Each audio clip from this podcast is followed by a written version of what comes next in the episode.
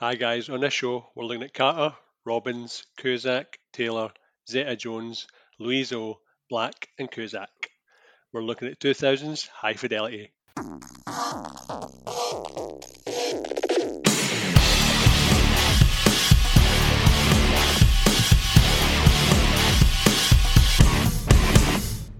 Hello, everyone, and welcome to another episode of 100 Things We've Learned from Film. My name's Planty, and I love both Palestinians and Israelis.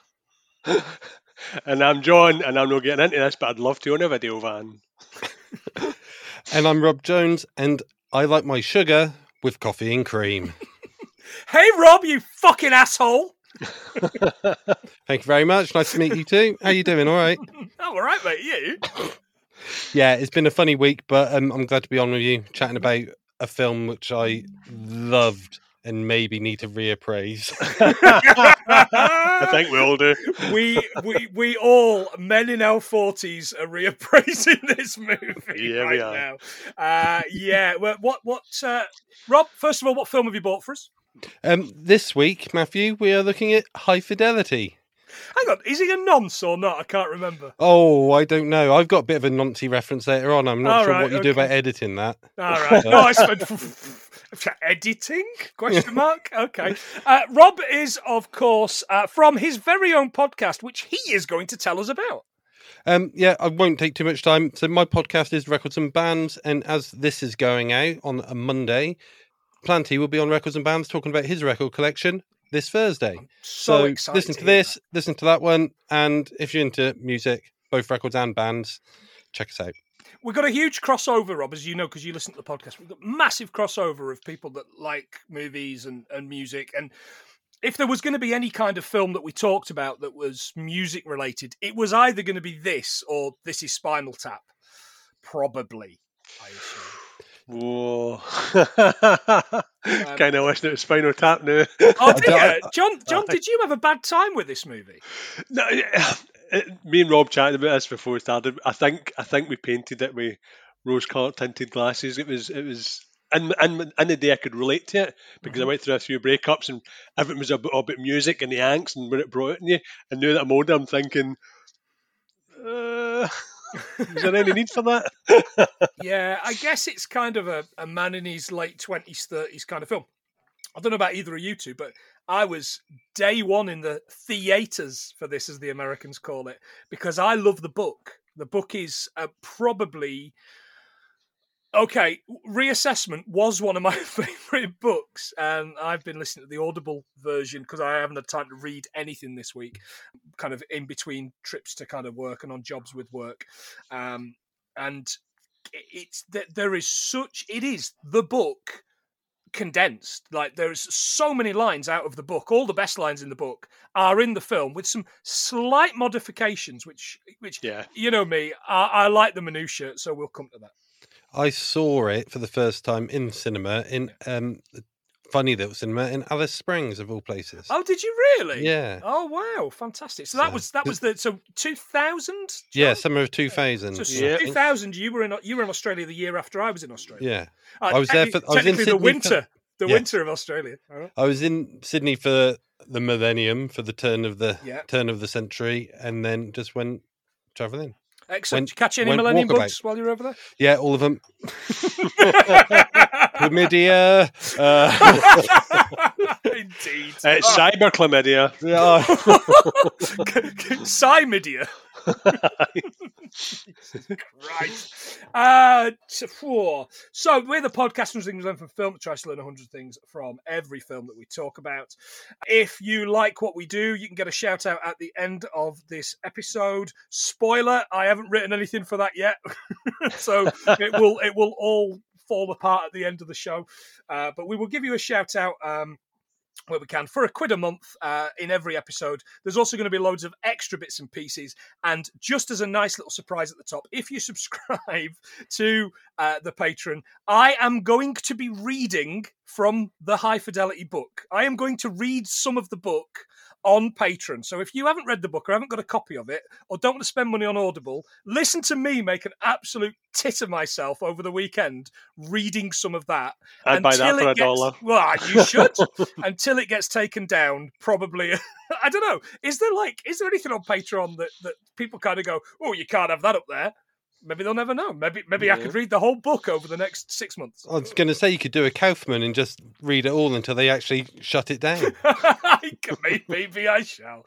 Maybe I shall. But yes, I'm going to read. I'm going to read certainly the first bit about Rob's history, uh, and just keep doing that till I'm bored. Uh, and people are going to be going, "Edit that D and D podcast you did," and I'm like, "I will eventually, I promise." But I'm not in the mental shape for it at the minute. Do we need, just to clarify going forward, because the main character in the film and, and I share a name, so could this get confusing? Okay, yeah. Well, we're really bad, Rob, as you know probably, at actually saying characters' names. So, although I've written Rob everywhere, I am probably just going to call. We'll just call him John Cusack. John. We'll just. Oh shit! no, No, no no, we can't to. do that either. No, Fucking I'm- hell. That's me. Should we just call him Joan's sister? Oh, Joan. Oh, Joan. By the way, Joan looks very toys in this. She looks Mm. very. She looks very much in a way like she did in Toys in this, and I was there. I was. I Yeah. was here for it. Uh, Patreon episode on toys, Rob. Me and you. Yeah, definitely. anyway, I'm overcommitting again. I need to stop doing it. Uh, right, are you ready, gents? Ready? Yeah. Already. Okay, fantastic. So we open. It is a Touchstone Pictures. Uh, the first film Touchstone Pictures did, Trenchcoat, which is a Margaret Robbie Robert Hayes adventure film. Nope, me either. Um, but you will love this. I absolutely love this. It stars Trenchcoat, not this film. Um, the bad guy with the arsehole monkey from Rages of the Lost Ark. Yeah, Bad dates. I like that. Uh, last film in 2017 for Touchstone was called The Light Between Oceans, uh, about a lighthouse keeper and his wife. I've never seen it, but I assume he fucks a mermaid and then she murders a seagull. I don't know. I don't know. Uh, But you've seen that film, haven't you? oh, mate, I've talked about that film on Cult Connections with Ian. Uh, in fact, we talked about three lighthouse-related things. That uh, a uh, Tom Pattinson's- Baker, Tom Baker Doctor Who, which Oh, yeah, you watched, is yeah. a good one, uh, and an episode of Portland Bill. Uh, Oh, have some funny laughter. Semi, semi-local, Rob. Semi-local. Is a, I could I could throw a child and hit Portland Bill Lighthouse from here. Except you're not allowed to, since Wow, he's small enough. The this one's small enough. But it's all right. Reese, Rees-Mogg's going to change all that. You'll be able to throw whatever children you want. the thing is, though, if, if if I chuck him one way, he'll hit Portland Bill Lighthouse. If I chuck him the other, he'll hit the Verne Prison, which is where Gary Gl- Glitter was living for a while. Oh, Oh, okay. I thought you were going to say Fraggle Rock. Well, no, not that much Verne. fun.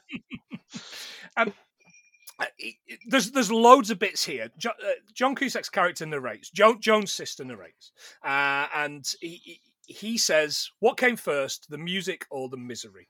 Do I listen to pop music because I'm miserable, or gentlemen, no, I'm just miserable. am I miserable because I'm from Glasgow? Uh, I don't know. Aye. Uh, yeah, or am I mi- or, or you know, uh, am I miserable because of the pop music? Because because the pop music yeah, made me sad. absolutely. sad. And that that definitely is something, Rob, that I know will have resonated with you. Oh yeah, definitely. If you think of all the bands that I really really love, they're all sad, angsty, horrible little boys who probably need a wash. but you know, you know Aren't we all?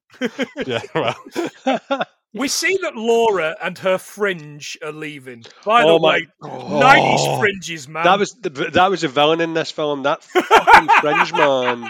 I've got it. In, I've got it actually in, capital letters. What the fuck is going on with Laura's fringe?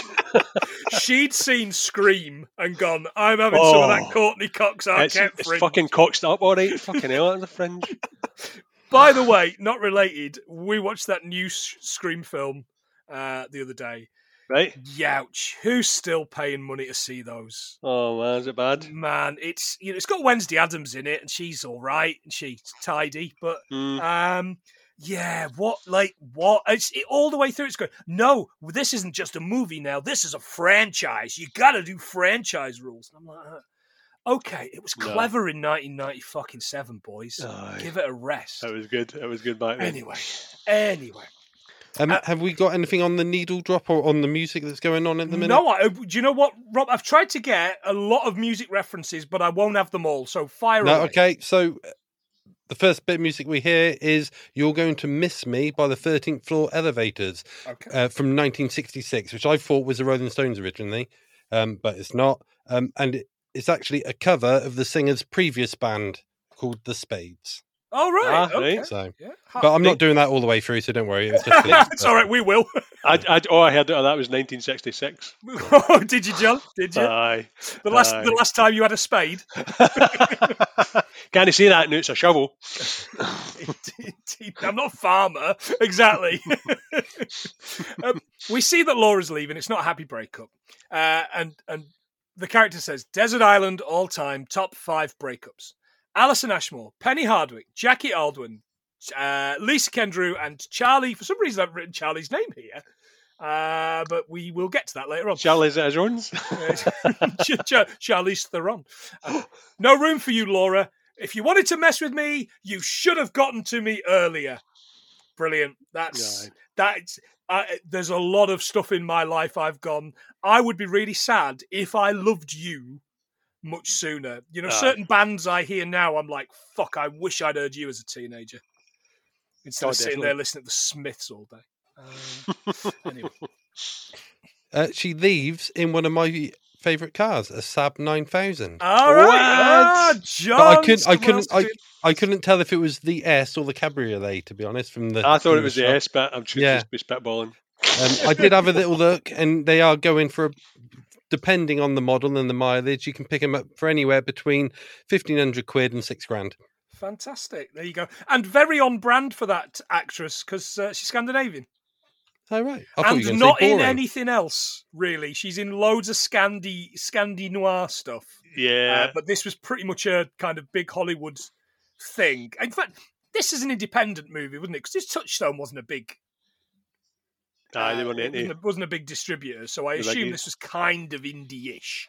Um, But if you go back a little while, didn't Touchstone do stuff like the Untouchables and oh, of course, Dick, yeah. Dick Tracy maybe? yeah, yeah, and but my understanding is it's not a Touchstone film. Production. It's a Okay, tr- sorry. Yes, it's it's it, it's it, it, it's trotted out by them and Buena Vista, which we've done Buena Vista at Oh, fucking yeah. death, which is Mm. why you got it on Disney Plus, lads, uh, or in CX for a quid, John.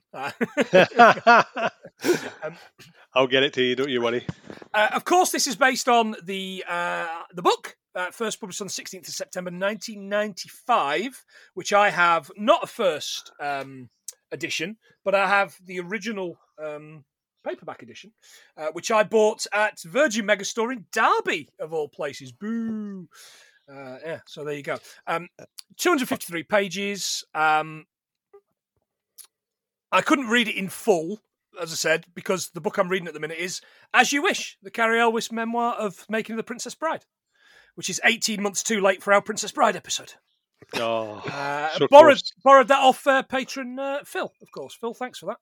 Uh, I might as well get these two out of the way before we go any further. The musical of High Fidelity ran for 32 performances on Broadway in 2006. yeah. No lads, me either. And the TV show, one series, 10 episodes, starring Zoe Kravitz as Robin Rob Brooks. Very Mhm. good. Uh, we know her mam, John, because she is in this film.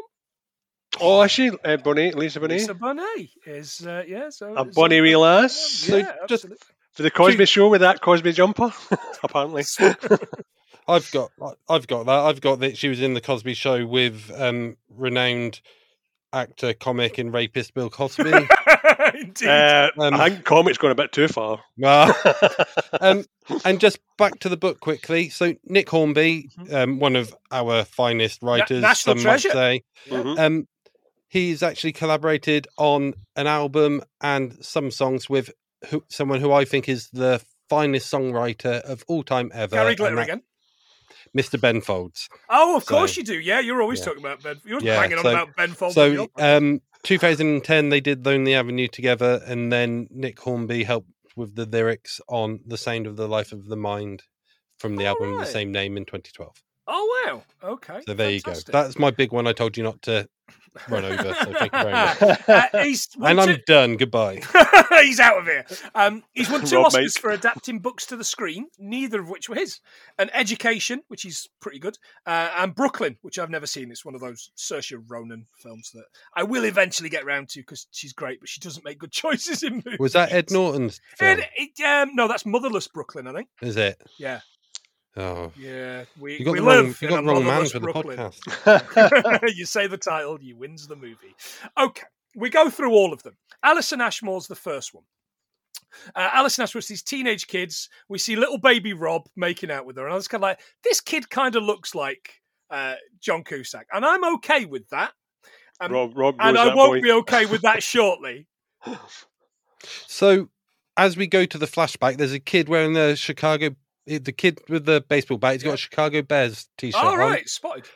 So I'd done a bit of digging around the Chicago Bears around sort of the, the mid '80s. So William Anthony Perry. I- Perry, Knew you were doing the fridge. I knew you as soon as you mentioned the nicknamed Bears. the Refrigerator, he was coming up. he's a former American football defensive tackle who played in the NFL for ten seasons, primarily with the Chicago Bears. He also played for the London team towards the end of his career. It, yeah. Uh, he occasionally played fullback, and he set a record for that being the heaviest player to score a touchdown at 152 kilos, and he remains the heaviest player to score a touchdown in the Super Bowl. And he has the largest Super Bowl ring size at 25. He's now living in a care facility and sadly, and sadly has multiple health issues associated with his weight. Oh. Fuck. Uh, and too much going to the fridge, obviously. Oh, that is fucking. That's brutal. That's really. Oh, it's infuriating. Yeah. Uh, the boy, pl- the boy that played him was that Josh Bell. He just went missing last week, didn't he? What? He was for Drake and Josh. He was in like a like a Disney thing that my kids used to watch. But apparently, he went missing last week. And once he found him, his wife wants the divorce now. So I'm thinking that boy's got fucking no luck. he needs to watch some High Fidelity. Even worse, he gets dumped by Alison Ashmore after That's just true. three nights. yeah. Um, there's also a reference to the Rockford Files there, which There is. that ran for six seasons from 1974 till 1980, and it was also mentioned in the Ben Folds track, It is. "The Battle of Who Could Care Less," where Ben uh, and obviously Ben Folds were Nick Hornby. So we'll watch the Rockford Files, and we'll call to see if Paul can score some weed. I like that. Yeah. I love the Rockford Files. I I knew as soon as you mentioned the Rockford Files, he would be banging on about it. Uh, James Garner is a legend, man. Leave him alone. um, he's making out with this with with Alison Ashmore to "I Want Candy." Uh, "I Want Candy" in 1965. Steady, John. Uh, song by the Strangeloves, number 11 in the US and number seven in Canada. Eh? Sorry, eh? She dumps him for Kevin Bannister. Number two, Penny Hardwick. I like Penny Hardwick. Um, her top two recording artists are Cat Stevens and Elton John. I've picked those two out specifically uh, because they're not their real names. Cat Stevens, of course, has more names than cats have got lives. Uh, Yusuf Islam, since he converted, but he was born Stephen Demetre Georgiou. Uh, Elton John, of course, real name. Anybody? Reg Dwight. Yeah, Reginald Kenneth Dwight. But, and this is one of my favourite bits of trivia for a pub quiz anywhere outside of Nottingham, his cousin, Roy Dwight, was a professional footballer who scored in the FA Cup final 1959 for Nottingham Forest. Oh, we've got Um, Forrest speaking of name changes, on records and bands on Thursday, Mm-hmm. you mentioned a certain Mr. Terence Trent D'Arby, who had since also changed his name to an has. absolute mouthful that I can't remember off the top of my head right he, now. He has indeed. You'll find yeah. that out on Thursday. There you He's go. He's changed his name to Stockport. Uh, Uh, or Cat Stevens. It's already been. Meow.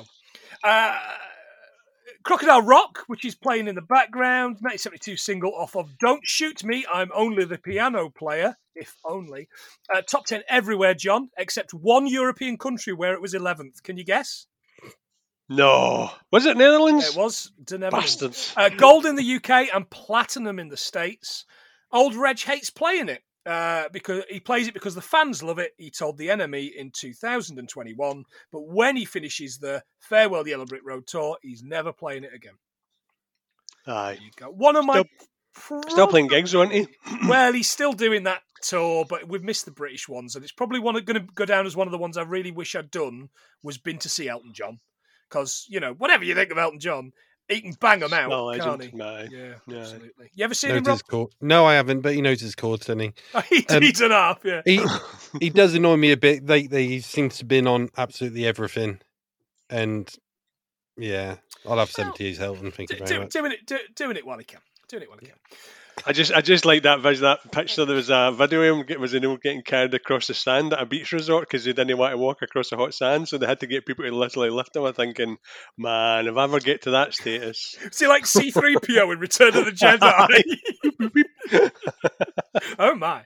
Um, uh, basically, this made me a little bit sick. By the way, forty-year-old John Cusack pretending to be seventeen. It was a yeah, much, wasn't it? it was disgusting. Um, All they he- did was put him in a baggy baggy of clothes and give him a bit of a fringe, wasn't Aye, it? that's, That- that's, much that's it. what they did with uh, with old Jigsaw in one of the Saw films, wasn't it? They give him a back to front cap and a hoodie. Oh, and he was, and he was uh, street, wasn't he? all of a sudden he wasn't 68 year old man. He, he Here's a fact: I've never seen a Saw film. Oh, you are doing great, mate. Oh, he I- didn't see Saw. Nah, you're right. nice. Uh, he dumps her because she won't shag him. Um, her next boyfriend, Chris Thompson, had sex with her after three dates. Now, even when I read the book as a teenager, that blew me away because one of my best friends at school was a guy called Chris Thompson, No and I know he was a virgin till well into his twenties. So he doesn't listen to this, but I'm tagging him in it to see if he listens. Um, Rob is a record shop owner. Uh, he sells, as he says, to men looking for deleted Smith singles and original Frank Zappa records, which I like. Yeah. Uh, You can Frank- delete all the Smith singles if you want. Oh, see the thing with the what is the thing with the Smiths, Rob? Because I'm a big fan. Just don't get it. Okay. Just don't. Okay. I, I I think I think it's partly geographical because we're pretty much bang on the same age, aren't we? Yep. yep. Um, and I think there's a pull. You either stay native, if you like. So Mm-hmm. certainly around also in like the mid '90s, you had the big pull to like the Britpop bands, Mhm. whereas I very much went across the pond yeah, to you did. Yeah. like the grunge scene and all of Yeah. that. And I think it's just me trying to be different, me being I- a hipster. Uh, well, and that's okay. We're all all right with that. But I, I tend to, I'm, I'm, I tend to, eat, I tend to take little bits from the buffet, Mm. so I listen to anything. But this, in the in the nineties, the Smiths were my going out band. I would Alright. listen to the Smiths to cheer me up for going out. I am not kidding. hell, I'm not kidding. I'm were you home life must have been a fuck, man. But no, but there's Jesus. some, there's some really. Like, Were you going to cemetery in a Saturday night? people that like the Smiths will know exactly what I'm talking about. There's some brilliant chords there. Morrissey's a fucking prick. I would I would sooner just rip my own fucking fingernails out than go to a Morrissey gig for a number of reasons. Hmm. But I own two or three Morrissey albums. Um, but I will never stream it because that might give him some money in the future. by the by, uh, Frank Zappa, sixty-two studio albums, sixty fucking two Man. studio albums. I can beat that. Neil Young's done 69, I believe. Oh, nice! he does, and he he's done three this year already. Fucking hell. So I mean, There you have a go. day off, mate. No, no. You know. Enjoy it. Um, Spend that money. My favourite Frank Zappa, of course, is Valley Girl. Get me with a spoon. Um, examples of deleted works. Uh, Girl, You Know It's True by Milli Vanilli was deleted after they admitted not singing. Hmm. Uh, Crazy by Gnarls Barkley after six weeks at number one in the UK to prevent it from quote unquote overexposure, which seems like they didn't like money. Does that make them crazy? Dick and Barry work for him. I love Dick and Barry because they are 100% quintessentially one side and the other end of the spectrum, these Yeah. guys. Um, Dick's quite a little nerd. Uh, he offers him the first Licorice Comfits album on tape. Uh, this, you like the second one. It had Cheryl Ladd on the cover. Cheryl Ladd, of course, replaced Farrah Fawcett. John knows this in season Yeah. two of Charlie's Angels. He uh, he filled a few socks over that. Uh, her father-in-law was Alan Ladd, the titular Shane. Don't go, Shane. We want you, Shane. Every fucking time. I cannot watch Shane without sobbing my fucking heart. Oh, out, by the don't. I'll, I'll let Kirsty watch it. She was greeting as well. Oh, yes! fucking passing on shame to the younger generation. Rob. So I found that the, so Dick had found this record he'd been looking for for Mhm. ages, and he offers to make him a tape. And he says, "You know, you like the one I did for you with, with Cheryl Ladd on the Yeah. cover. Not a real record. No, it's not. And even better than that, in the book, it's not Cheryl Ladd. In the book, it's Hattie Jacques on the cover. Oh, And I remembered this, but then when I was listening to the thing, I was like, please tell me I remember this right. Please tell me, you know, please tell me I remember this right. Turns out I did. Hattie Jacques, of course, oh, matron. Um, 14 carry on films. Uh, her dad played football for the Orient, the one in Leyton, East London, not East Not the Orient. Asia. Yeah. And Fulham. Uh, she was married to John Le Mesurier, um, and she moved her lover, her lover in, a used car salesman, to the family home with their Yep. three kids. And John. Sergeant Wilson moved into the spare room. I Wow. think I might have banged on about this on a few podcasts before, John. Kirsty watched uh, Dad's Army and told me all about it, and actually felt Yeah. really sorry for John. Yeah, for yeah, because he's a great man, and he stayed Aye. because he loved the kids. Yeah. Yeah. Oh, what a guy. I've got access to the kids. They don't want to see me. Uh, yeah, but yeah, what a guy and what a fucking piece of shit Hattie Jacques was. Dead at 58. Some might say karma. Some Um, might say cholesterol. I don't know. I'm not sure. Um, do we have anything on the record store? Uh, oh, a little bit. Fire away, and I'll see if I can find mine. So, Championship Vinyl's a fictional location, Yeah. but it is an actual building. You can go and have a selfie taken out there if you want. It's on the corner of Milwaukee, uh, uh, Milwaukee Avenue or Milwaukee Milwaukee. Oh, he's done it! He's done it! Yes! He's done it! and Honor Street. Um, and it's currently home. uh, This is as of 2019 when I did my re- where the research came from. It's currently home to the Rapha Chicago Bicycling Clubhouse. Nice. I have Got it. All of that. I have all of that. I went on Street View. I couldn't find it. The, the British one is described in Holloway, just off the Holloway end of the Seven Sisters, uh, which the word is guarantees minimum window shoppers. Um, of course, it doesn't actually exist, but I always think about it when we're in Islington visiting our friends Kevin Lilly, which is what we're going to be doing in the summer because they live in the borough of Islington, uh, and we will be drinking on the Seven Sisters. And just before you move on, can I ask you about Jack Black? You can absolutely Because this is one of his earlier, bigger Yeah. roles. Can you remember the first time you saw Jack Black? Uh, it was um, that thing with uh, Bruce Willis, with this, he was a assassin, wasn't he? And he, he, he was buying a gun for Jack Black, and then Right. he killed him at the end. Can't remember the name of the bloody film. No, I nor was I. thinking, is he not a hacker in that Enemy of the State flick? He is. But shall I tell you, when I saw him in this, I thought, that's that guy from that thing. This is way back when. Yeah. Mm. And then on rewatching The X Files a few years ago with my wife, he is the one of the kids in like a computer game arcade Right. in the episode where Giovanni Ribisi keeps getting hit by lightning. yeah. Oh, well. so like he's the his, Powder so Jack episode. Black is Yeah. Ribisi's mate in the arcade. Wow. Man, There you go. Rigagoo goo indeed. was Oh, he playing man. Jumanji? He- he's a lot of fun, isn't he, Jack Black? Like Aye. he he has just lent into. Yeah. eh, He'll do, he'll do any old shit, and he like apparently Rachel was pointing out to me the other day. He's just turning up on talk shows dressed in a Bowser costume. Singing about peaches. Yeah, and this there's a there's a song. I wouldn't have known there was a song because I haven't seen the flick yet, and I will watch it. But yeah, he's just I, I don't know. He's such a likable guy, and you know, such a talented fella. And he has uh, obviously has a, a YouTube channel where he talks. He's got video game YouTube channel Game. where Yeah, he yeah. never talks about video games. Yeah, it's brilliant.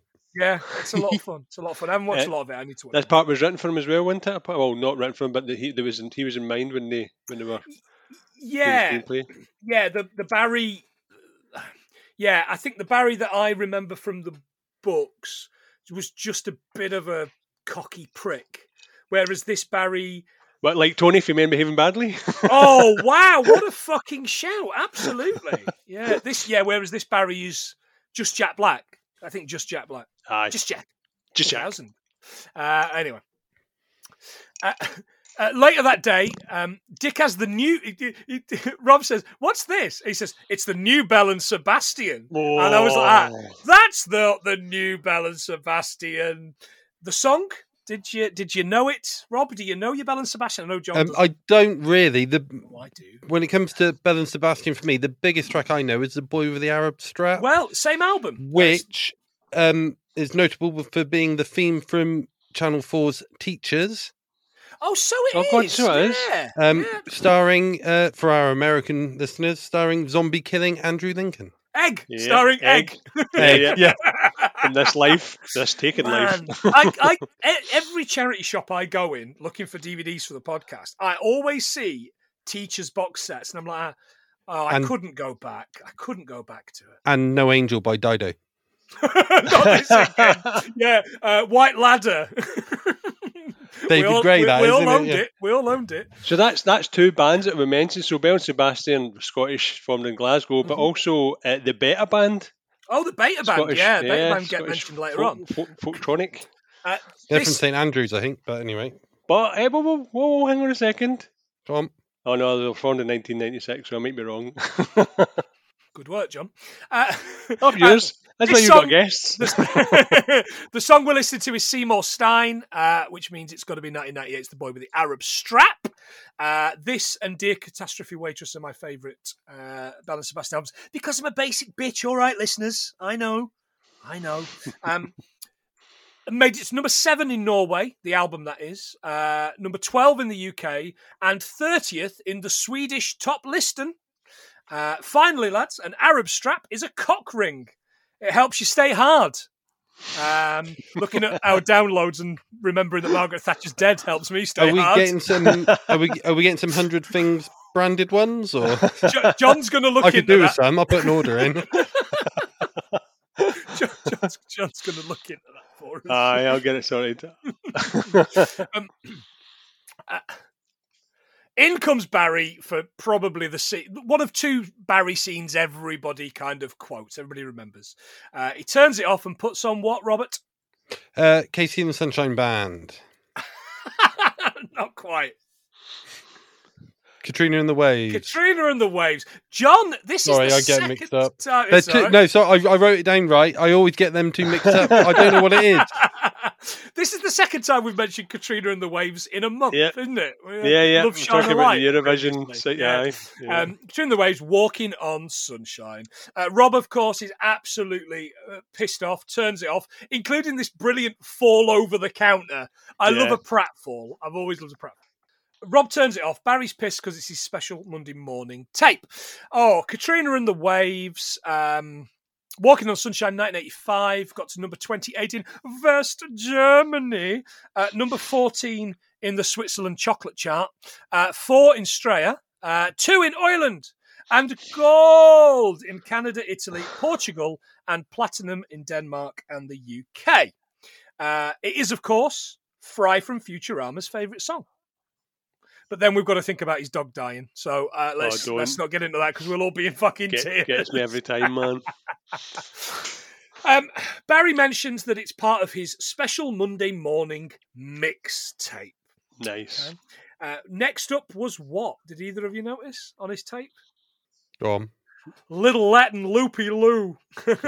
uh, to which Dick says, uh, Mitch Ryder and the Detroit Wheels? He's like, no, the Righteous Brothers. It's bullshit. How can it be bullshit to state a preference? Which I say all the time. In, in fact, I say all the time on this podcast. Um. Bullshit. a little Latin loopy, loopy loo.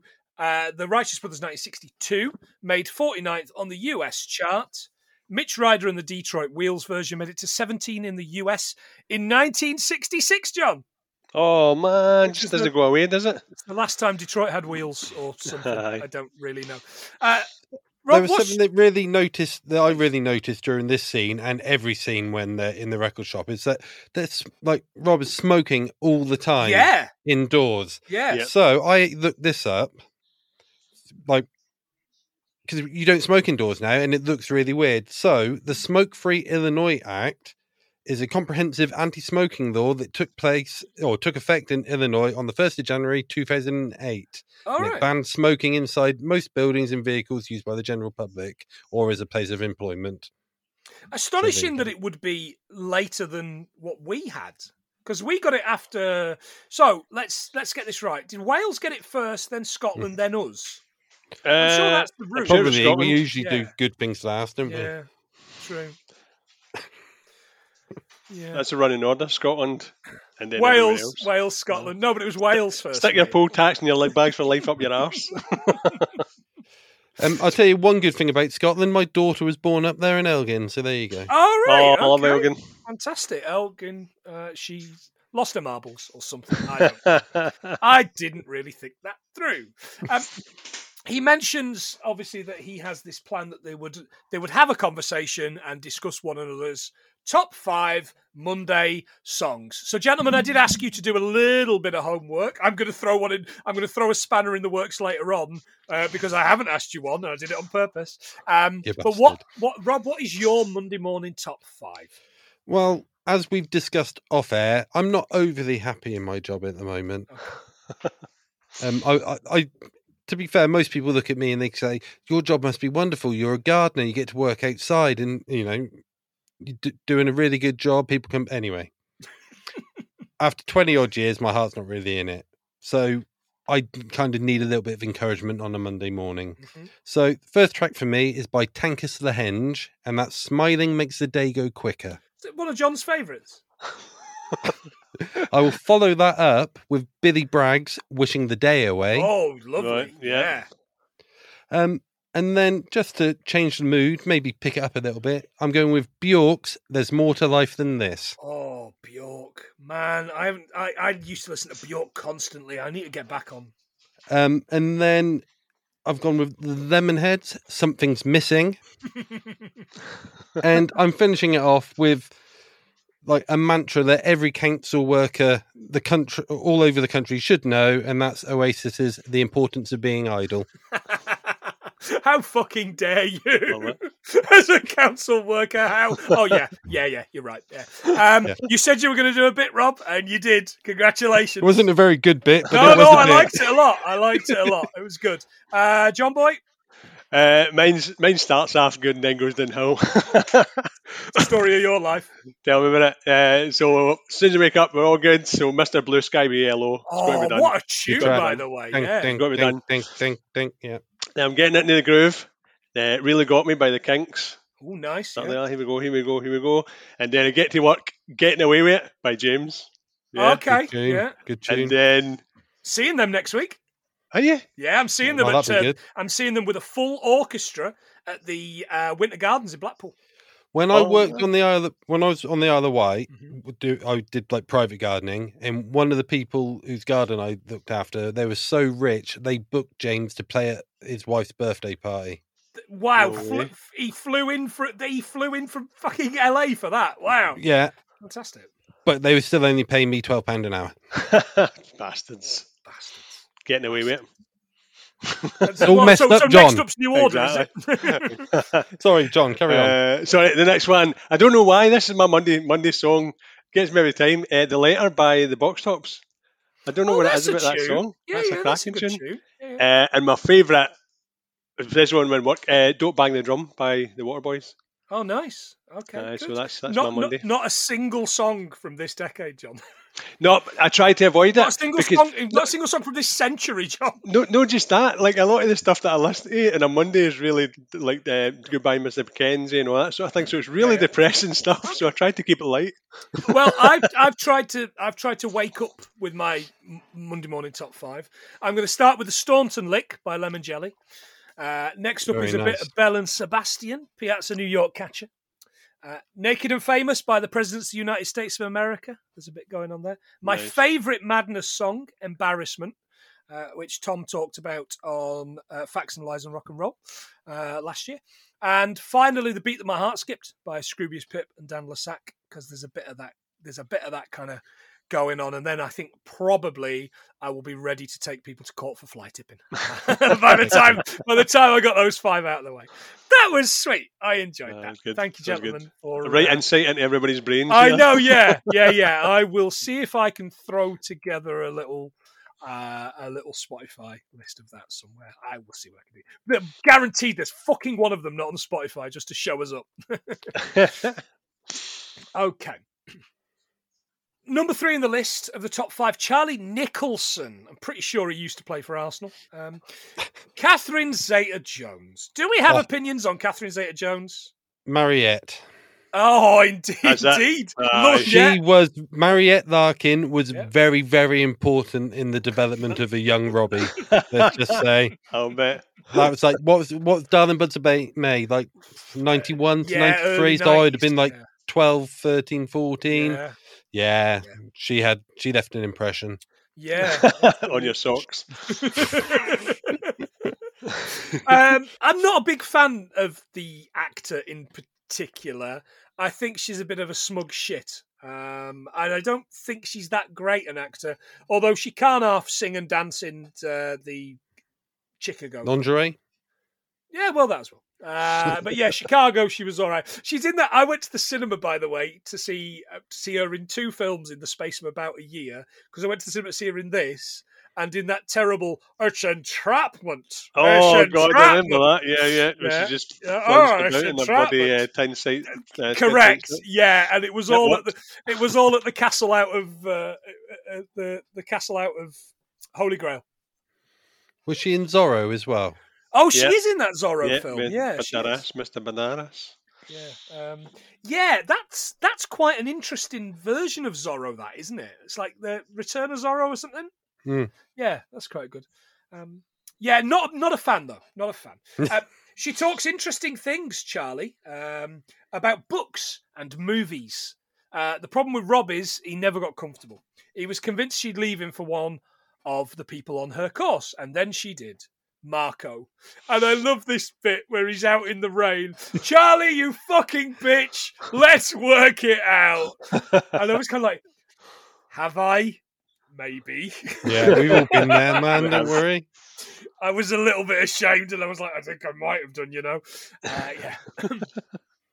Uh, he says, I lost it. Faith, dignity, about 15 pounds. I mean, I've done two of three. Uh, when I came to a few months later, I'd flunked out of school and started working in a record shop.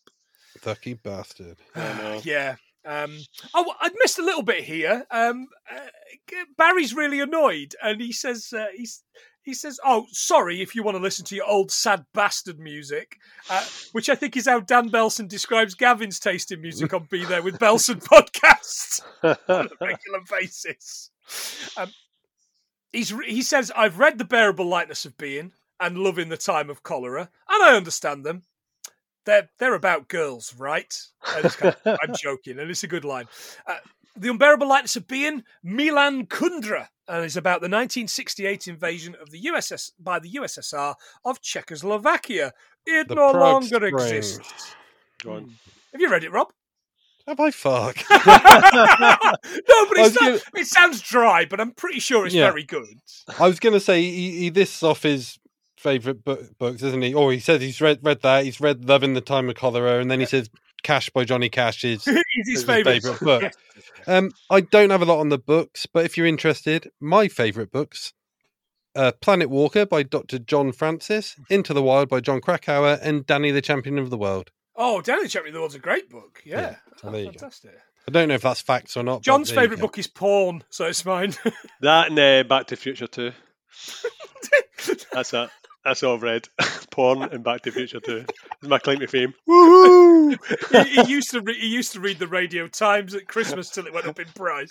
It become a five. No, I used to read the books that you would go right to take this to, for the oh, the vampire Choose to Your bite Own this. Adventure. Aye, I love that man. But right, then, I'm, don't just, forget, I'm going to if- make a note of that for next birthday. then, then when I grew, when I became when I was forty, I was like, right, I'm past it. And you, you you can't forget if you've got a TV guide, you don't need a TV. Exactly, money saving man. Can I can I recommend? Do you, do you know that? Do you know that reference? I Yeah, don't it's know that reference. No, it's from oh, it was on recently as well. Is it a Young Ones reference? No, No, oh. it's from the Lost Boys. Oh, okay. so as yeah. it's a dad, the old grandpa, the, the, the old grandpa. He, they go in. He, he picks up the TV guide for, off the porch door. And he goes, "Oh, you got? Where's You the got telly?" He's like, "I ain't got a TV. If you got a TV guide, you don't need a TV." TV. Yeah, Like, li- oh, lis- listeners know I'm a contrarian. It's not as good a film as you think. Thou shall not speak. My, my, my, my opinion, listeners, not that of the gentleman I am on the podcast with. It's Rob lifts down his trench coat to hide from view of the video. Love in the Time of Cholera, Gabriel Garcia Marquez. I'm pretty sure he used to play for Mexico, uh, is exactly what it says. It's a romantic novel. Um, the Great Cholera Epidemic of London killed more than 10,000 people in 1853 and 1854. Not as Um, many as the Tories have killed. Hey! Uh, keep, keep it light. Keep it Here light. is. and 23,000 people in the whole of the UK, mostly through not feeding school kids. Anyway. Yeah, cunts. Kill the cunts. Feel free to cut that. No, no, No, no, no, not a fucking chance. It's I'm I'm gonna make it the clip. Uh, the phone rings. It's Laura. She wants to pick up her stuff, uh, but she hangs up before they start an argument. Uh, Barry's in the shop, and this is the second kind of quotable bit we all know. Uh, this guy comes in. He wants I just called to say I love you. Uh, he wants it for his daughter. Do you know your daughter at all? Oh, oh, oh. Is she in a coma? that was brilliant. Um, I have a Stevie Wonder fact. Oh, right. Okay. You you definitely won't know this one. Yep. Okay. So I once bought Stevie Wonder a cheese grater for Christmas. He said it was the most violent book he'd ever read. Oh, Jesus. I'm adding it to the list. You joke, right? I mean, you absolutely joke, but like Stevie Wonder, whether it's money or talent or whatever, but his wife is phenomenal. Rob, have you ever seen Stevie Wonder's wife? I haven't. No, and neither's he. oh, Jesus Christ. Right, I'm out. I wasn't gonna do was that better. joke. Mine was I- fucking better. I wasn't going to do that joke.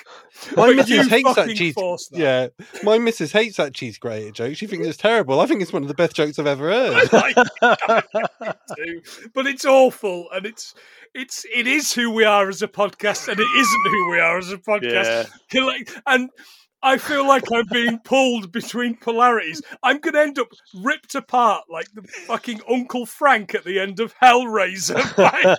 wanting to do the gags. Of, and Jesus wept, and Stevie Wonder wept, Oh, for there were no man. more serrated edges to read. I, anyway, enough. Oh, fuck. Sorry. No, it's brilliant. It's it's content. Uh, it's just content. Uh, he's wearing a Pretenders 84 World Tour t shirt. 89 dates Europe, Australia, North America, including the University of Florida, Gainesville, the home of Super Familiar with the Wilsons podcast. They are couple goals. Uh, I just called to say I love you, Stevie Wonder, 1984, from the soundtrack album to The Woman in Red. John, Gene Wilder, Kelly LeBrock What? film. I Seen it? remember that. Jesus, No, I aye, don't remember it. Yeah, yeah. about it. I just I remember, remember him standing Kelly- at a ledge or something and falling, falling off the ledge at the end. It was all very heartwarming. I only remember Kelly LeBrock from Weird Science. Weird science, of course you do. And marrying uh, Oh, old what's his face? it's old fucking Steven Seagal. Oh yeah, yeah. ponytail. Uh, we'll, we'll come back to that. Uh, it was number one everywhere, including the Setetrican prawns, uh, France, Denmark, and where, John? The Netherlands. Correct. Is it Gold really? in Russia, which we never see gold in Russia.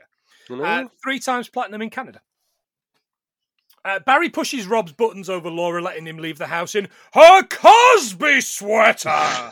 Uh, and he grabs Barry and threatens him. The first of two of them. The the, the second one, the later one, is the better one, in my Yeah. opinion, where he No, really he starts clobbering him like some sort of sixties kind of sitcom. Uh, later, Dick asks how Rob is and he explains Laura left. He looks absolutely shell shocked and he doesn't want to discuss it, but he offers, and it's sweet.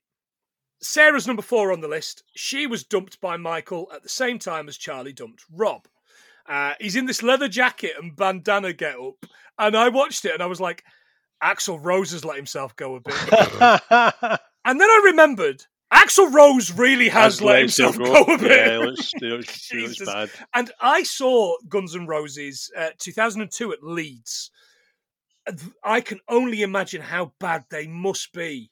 And I am going to be tuned in to every single second of the BBC's Glastonbury coverage to see what a fucking disaster they're going to be. So, a friend of mine, Scott, saw them last year on tour, and he said they were really, really good.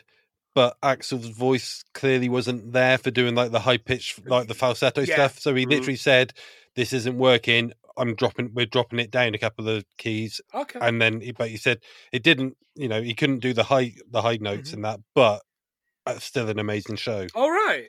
Yeah, the So- standard they came on an hour late at Leeds, Yeah. um, and uh, did the usual kind of yeah. The man wants to tell us to fuck off. He's telling us we can't finish the set. Well, we're gonna finish the set, Leeds. We know you want us to, and they just did half an hour anyway. But would, would have that have been like Chinese that democracy? was Chinese democracy talk. for the Buckethead on- yeah, Buckethead yeah. playing and on they were so great. They were fucking great. He was fucked, but they were great. Sarah meets somebody else and left Rob. Who who is he? He's just somebody else. it's kind of like, okay, I've definitely been there. Been there. I've definitely been there. Um, Rob's arranging his records. How, Rob? autobiographically. Now- Oh, I am interested to know if you've ever tried this. No, Okay. sorry. Because sorry, I You- could you have couldn't. no, no, no, but- no, absolutely not. Because how could you? Like he knows because there's this whole bit about Fleet uh, about Fleetwood Mac record, isn't there? And I Yeah. and I would know that in the summer of '78 I bought them for bought it for somebody, and then I never gave it to them. Well, I know that the the copy of um, Ten by Pearl Jam I've got, I Mm-hmm. never bought, but my friend who gave it to me gave it to me because she bought like the remastered one with the extra Oh yeah, tracks on, yeah. and she went, "You might as well have this." But like, it's like one or two. I couldn't tell you for aye. yeah. you know because when you're like 18 19 you first get your job and you go into our price or wherever Mhm. and it's like free for the price of two and you get to find two you like and then you search around to have the free one Yeah. you just grab any old shit yeah, wouldn't you? that's right. Yeah, yeah, I absolutely. but also, I've got a few albums where I'm like, I fucking love that lead single, and I have listened to the album four times because it's a piece of shit. Yeah, I uh, I remember my first double cassette tape.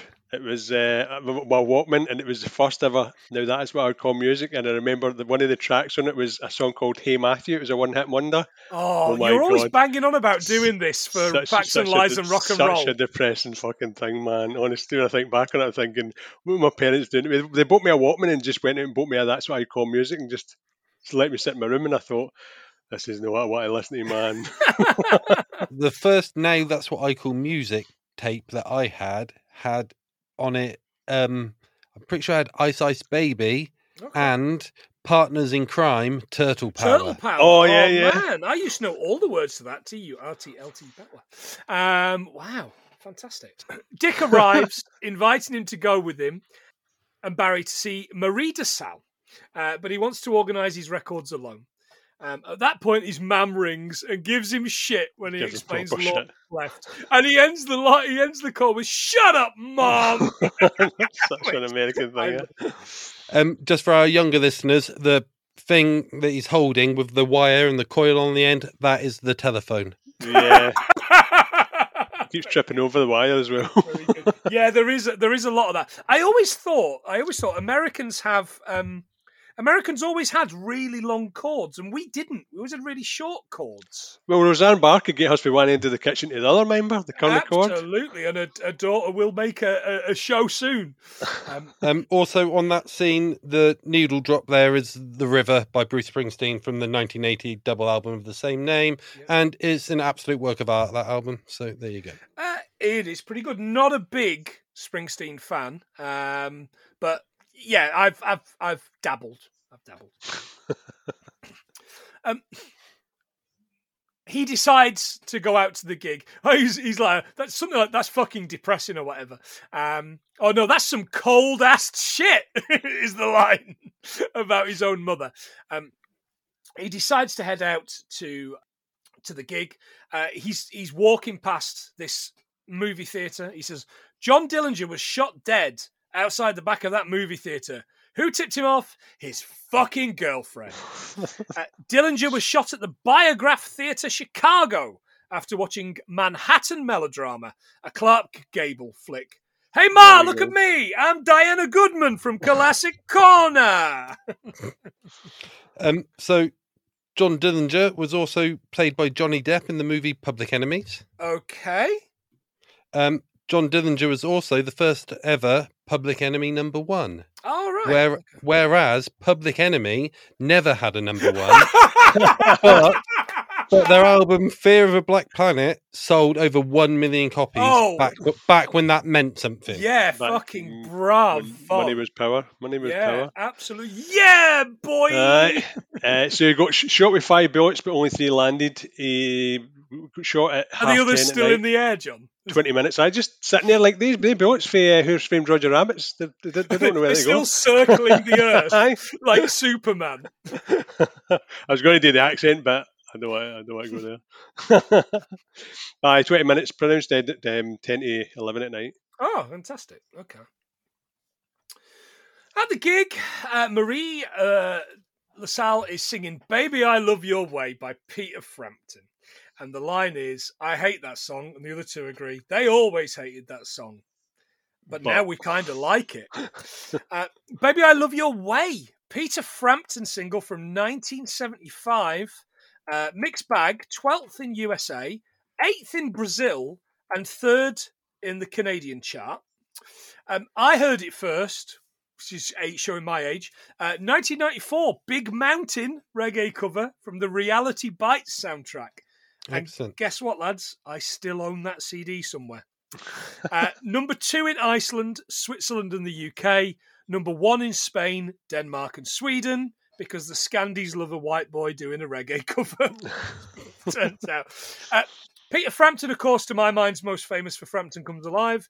Do you feel? Do you feel? Sonic Youth are in my cooler again. Oh, come on, Mr. Frampton. You won't eat all that watermelon. um, Frampton Comes Alive, by the way, three times platinum in Australia, eight times platinum in the US, which is eight million copies sold. Peter Griffin was right. That album truly was a monster. Um, rumored worldwide 20 million copies, um, which, if you go back and listen to our quiz show podcast, my brother will tell you, ain't that much really. what? Ain't no Yeah, thing. Yeah. What, the fact that him, he like- doesn't need to work ever again because he sold Yeah, well, twenty million records. I asked him how many do you reckon um, Thriller sold, and he went, I don't know, 500 million. I was like, well, it's actually 100. He's like, well, I don't think that's that many, actually, to be honest. Fucking. Jesus. like, this is coming from the guy who had 20 blokes turn up to his punk rock gig on a Saturday night. So, It's not that many though, is it? anyway, Um, I really like Frampton Comes Alive. I've got to be honest; it's one of those that I will kind of listen to. I, I really love the kind of like wow wow wow wow wow wow wow. the old wow, wow. vocoder. Yeah, it's it's it's great. Uh, I I love any kind of like any kind of live song that goes on for 13 minutes or so. let's let's let's go back to Iron Butterflies um, in in A-Gadda-Da-Vida, shall we? Which is an absolute favourite of mine. That's a Simpsons thing, isn't it? It is a Simpsons thing. Yeah, we did it in um, uh, Mindhunter, didn't we? Nice. Not Mindhunter, Yeah, no, Manhunter. We did it in Manhunter. Yeah. Mindhunter. Mindhunter is very different. Barry and Dick convinced Marie to come to Championship Vinyl. Rob's raging, and Barry says, I didn't realise it was confidential info. Um, the next morning, Laura arrives to collect her stuff, and Rob's still there. He asks if she still loves him. It's not the issue, it doesn't change the way we don't get along.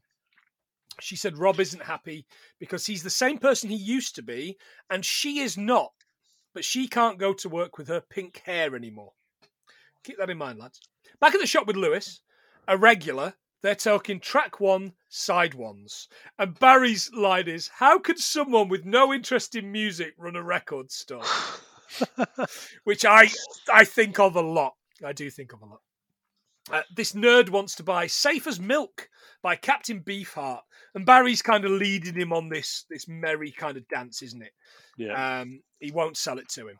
Uh, he offers it to Lewis Lewis. Yeah. for forty dollars and explains. Uh, Lewis is like, "You guys are elitists," but and I never forget this. Lewis is the one that holds a record by the fucking edge. Did you guys notice this? Hmm. Kick him the fuck out. The way he's holding this record and it's bending over. Like, tell the actor that's not what people who love records do. Fucking arsehole. Uh, Safe as Milk by Captain Beefheart and the Magic Great record. Great record. It is a good record. Um, 1967 album. I found them on eBay between 65 and 115 quid. Forty dollars today would be seventy dollars and eleven cents. So it's roughly a fair deal. Can I Uh, correct you? Please. Can I give you a, be- a better source than eBay? I'll go for it. So if you're looking for Safe as Milk on Discogs, um, because I'm a bit of a vinyl wanker, um, I'm, Yep. I'm there. Right, if you want know. the stereo version, you're looking at about 28 quid. If you want the mono version, that's selling for an average price of 160 pounds. Um, but if you want the French version, which is what the music nerd is after, um, they're quite easily available, and you can get them for about 35 quid. Um, but they have different artwork. He asked for the French one, But the French press has got different artwork to the one that he's got in this film. Right. All right. Yeah. Oh, good spot. So Fantastic. I, you know, I'm going to be unpopular when I say this, but it's the very basic viewpoint. Um, uh, uh, Trout faced uh, replicas the better uh, better album. I struggled to get into it, to be honest. Oh, do you? Okay. Yeah, yeah. And I know it's a everyone bit- loves that. Everyone it's a loves bit, it. it's a bit much for me. It's a bit much it. for me. So It's everybody's favourite one, I think. Uh, Yeah. uh, You know, but you know that's the that's the joke kind of thing. Uh, Rob calls Liz a friend of both his and Laura's. Who is it, Rob? Oh. Oh.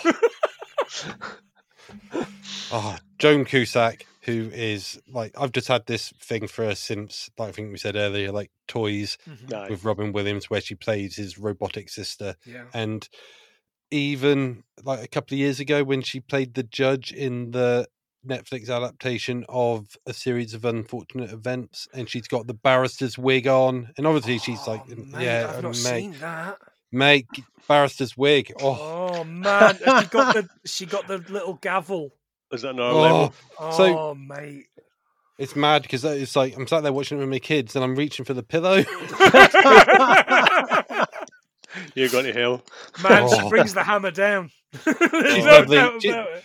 she's one, but it's really unfair because I I don't want to say weird crush because she's lovely, Mm. but She has a weird it's not one that you would shout about. She, do you know what we we love on this podcast? A hey, it's that guy. She's a hey, it's that gal.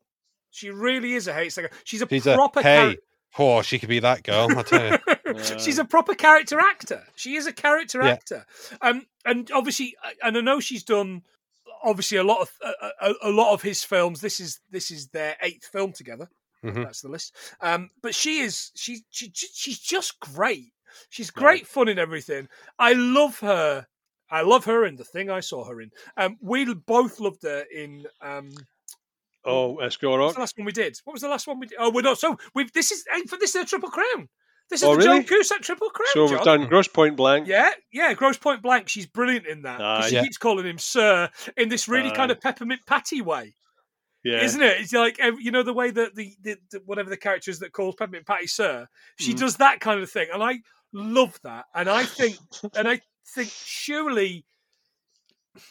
Had, has she had a big role? Has has she ever been the lead in anything, Joan? No, I don't think so. And that's a Yeah. shame. But you know, she works regular. She she gets regular work, and she deserves it. And Toy Story 2. Oh man, she's Jessie. She's Jessie. Oh, I bet uh, she must make loads of money out of fucking Oh, Disney God, aye. video games. Yeah, no, definitely. yeah. Oh, that's so. Oh, fucking that's so. Is it, you think that's what you're going to I'm cry? thinking about the song, man. I'm think, I'm thinking about the fucking toys. You've both Oh. got a tear in your eye for Joan Cusack in very different Well, ways. I, I, I, I'll be honest. I'm thinking about what fun could we have with, uh, in like, how weird would a freeway with Joan and John be? That was weird. Oh, Because see, at one point, What's- I- when, when they were sitting what's- across each other in this film, I was like, don't, don't, don't. Go don't- kiss, don't- kiss, don't- kiss, kiss. they must have kissed at least once, right? Try it, wouldn't you? I don't have a sister, but you know. Only birthdays. Yeah. Yeah, I have. Uh, We've never kissed, I can assure you. Uh, anyway, let's move Sorry. on. Just my brother. Um, John. Good Uh, kisser. Too much time. He's from Glasgow. He's shit. Um, she likes them together. Uh, they're, they're on the phone. She likes them together, but she doesn't think much of this Ian guy. Marie DeSalle arrives at that moment in the shop. Uh, Rob greets her. She, they've got her tape on, which is really tray embarrassing, of course. Um, and he heads off into the back. What fucking Ian guy? And I was like, it's either Ian from Cult Connections or Ian McConish, who are both patrons. I, We're I thought. Ian Beale. I've got nothing, What Phil. fucking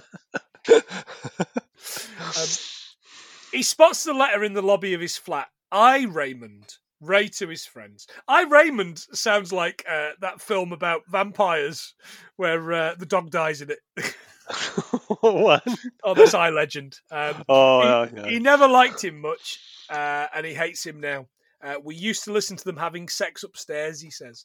Rob imagines Laura and Ian at it to the brilliant, and I will not have a word said against, Barry White. Oh, Uh, yeah. Never, never going to give you, never, never going to give you up. Um, massive, not just Barry White, massive, but massive in the Benelux countries, Rob. Uh, 10 in Stupid Sexy Flanders Ultratop. Nine, Where Gentlemen?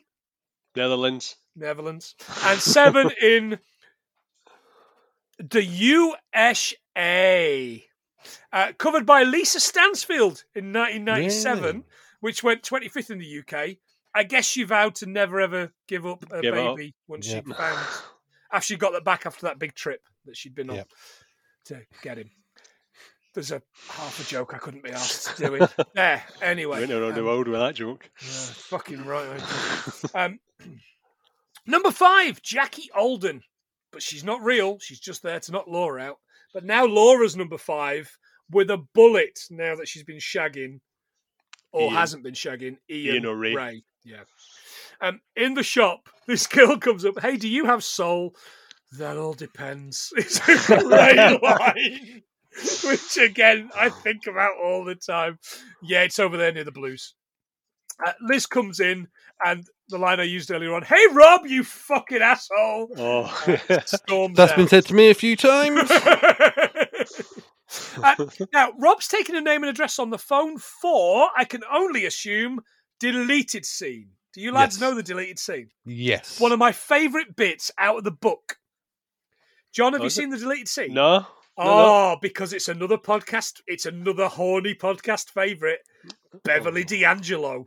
Oh, Mm. I've heard, I've, I've heard And about looks it. good in it as well, didn't she? Oh man, Who, she it- looks- who, who plays the dad? Is well? Somebody else plays the dad. Who's does somebody else plays Oh, the um. Harold Ramis, I think, Aye. is his Mm. dad Right. at some point. I don't Egon. know that one actually, um, but yeah, she uh, she's great. So this is the bit where um, he's selling, she's selling her cheating husband's records, Mhm. uh, and there's like a whole collection of original singles. There's um, I, I can't remember exactly what there is in in the film.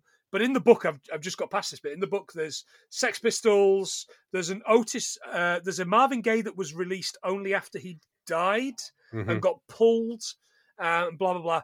And she wants him to buy them all for fifty bucks, um, but give him but but the the husband needs said, look, sell it and just take ten percent and send me whatever it is. So she's like fifty bucks or nothing, and he ends up buying a uh, the Marvin Gaye record um, for ten books. Uh, but she's like a book, and a book. Yeah. yeah, it's a book like it's sickening because he says, "I know I'm going to go away, and I'm just going to cry for." I think this is the book. I'm going to cry for days and days and days, and I mustn't mention it to Barry and Dick because they will think I have absolutely lost it. But yeah, so he he takes the one record. I think in in the in the scene he takes two in the end. Yeah, think he takes Sex something else. Pistols He takes doesn't Sex he? Pistols as well. Yeah, yeah. God save the Queen. Uh, but yeah, in the book he only takes the one, and he knows somebody will be there shortly to, to pick it up, and that's great. I love that deleted scene. I don't. It's a the- quietly sexy scene as well. Yeah, she's in because in the in the book she's she's she's read as overly tanned. She's wearing um jeans where I think the line is jeans where usually it would say Mr. Levi or Mr. Wrangler, Nottingham Company. Um, it would say oh, Nottingham Factory. Uh, it, it it said an Italian name that uh, nobody knows or something. Um, so she's she's rich, but yeah, she's very. It's it, the reason it's a sexy It's a scene, Rob, seduction. it's a seduction, but it's not for going to bed. Yeah. It's for buy these records. Like, and I think it helps. The reason it's sexy is because she is very sexy. oh yes. Yeah. Oh yes. Oh gosh. Uh, right. Anyway, that night at a bar with this this guy's playing on a, on a piano um, uh, with this sign. Al Capone regularly drank here, and I'm like, okay. I looked into that. Uh, the place is the Green Mill Jazz Club. Back in the Prohibition era, it was called Pop Morse's Roadhouse. Better name? Question mark.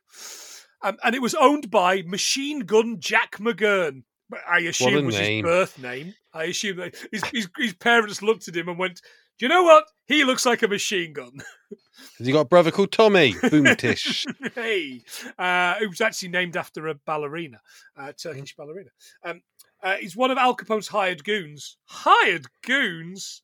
Al Capone's favourite booth is still in the place, located directly west of the short end of the bar. Capone and his men would sit here because it offered clear views of both the front and back end entrances to the establishment. There you go. Some Jason Bourne level shit there. No, Um.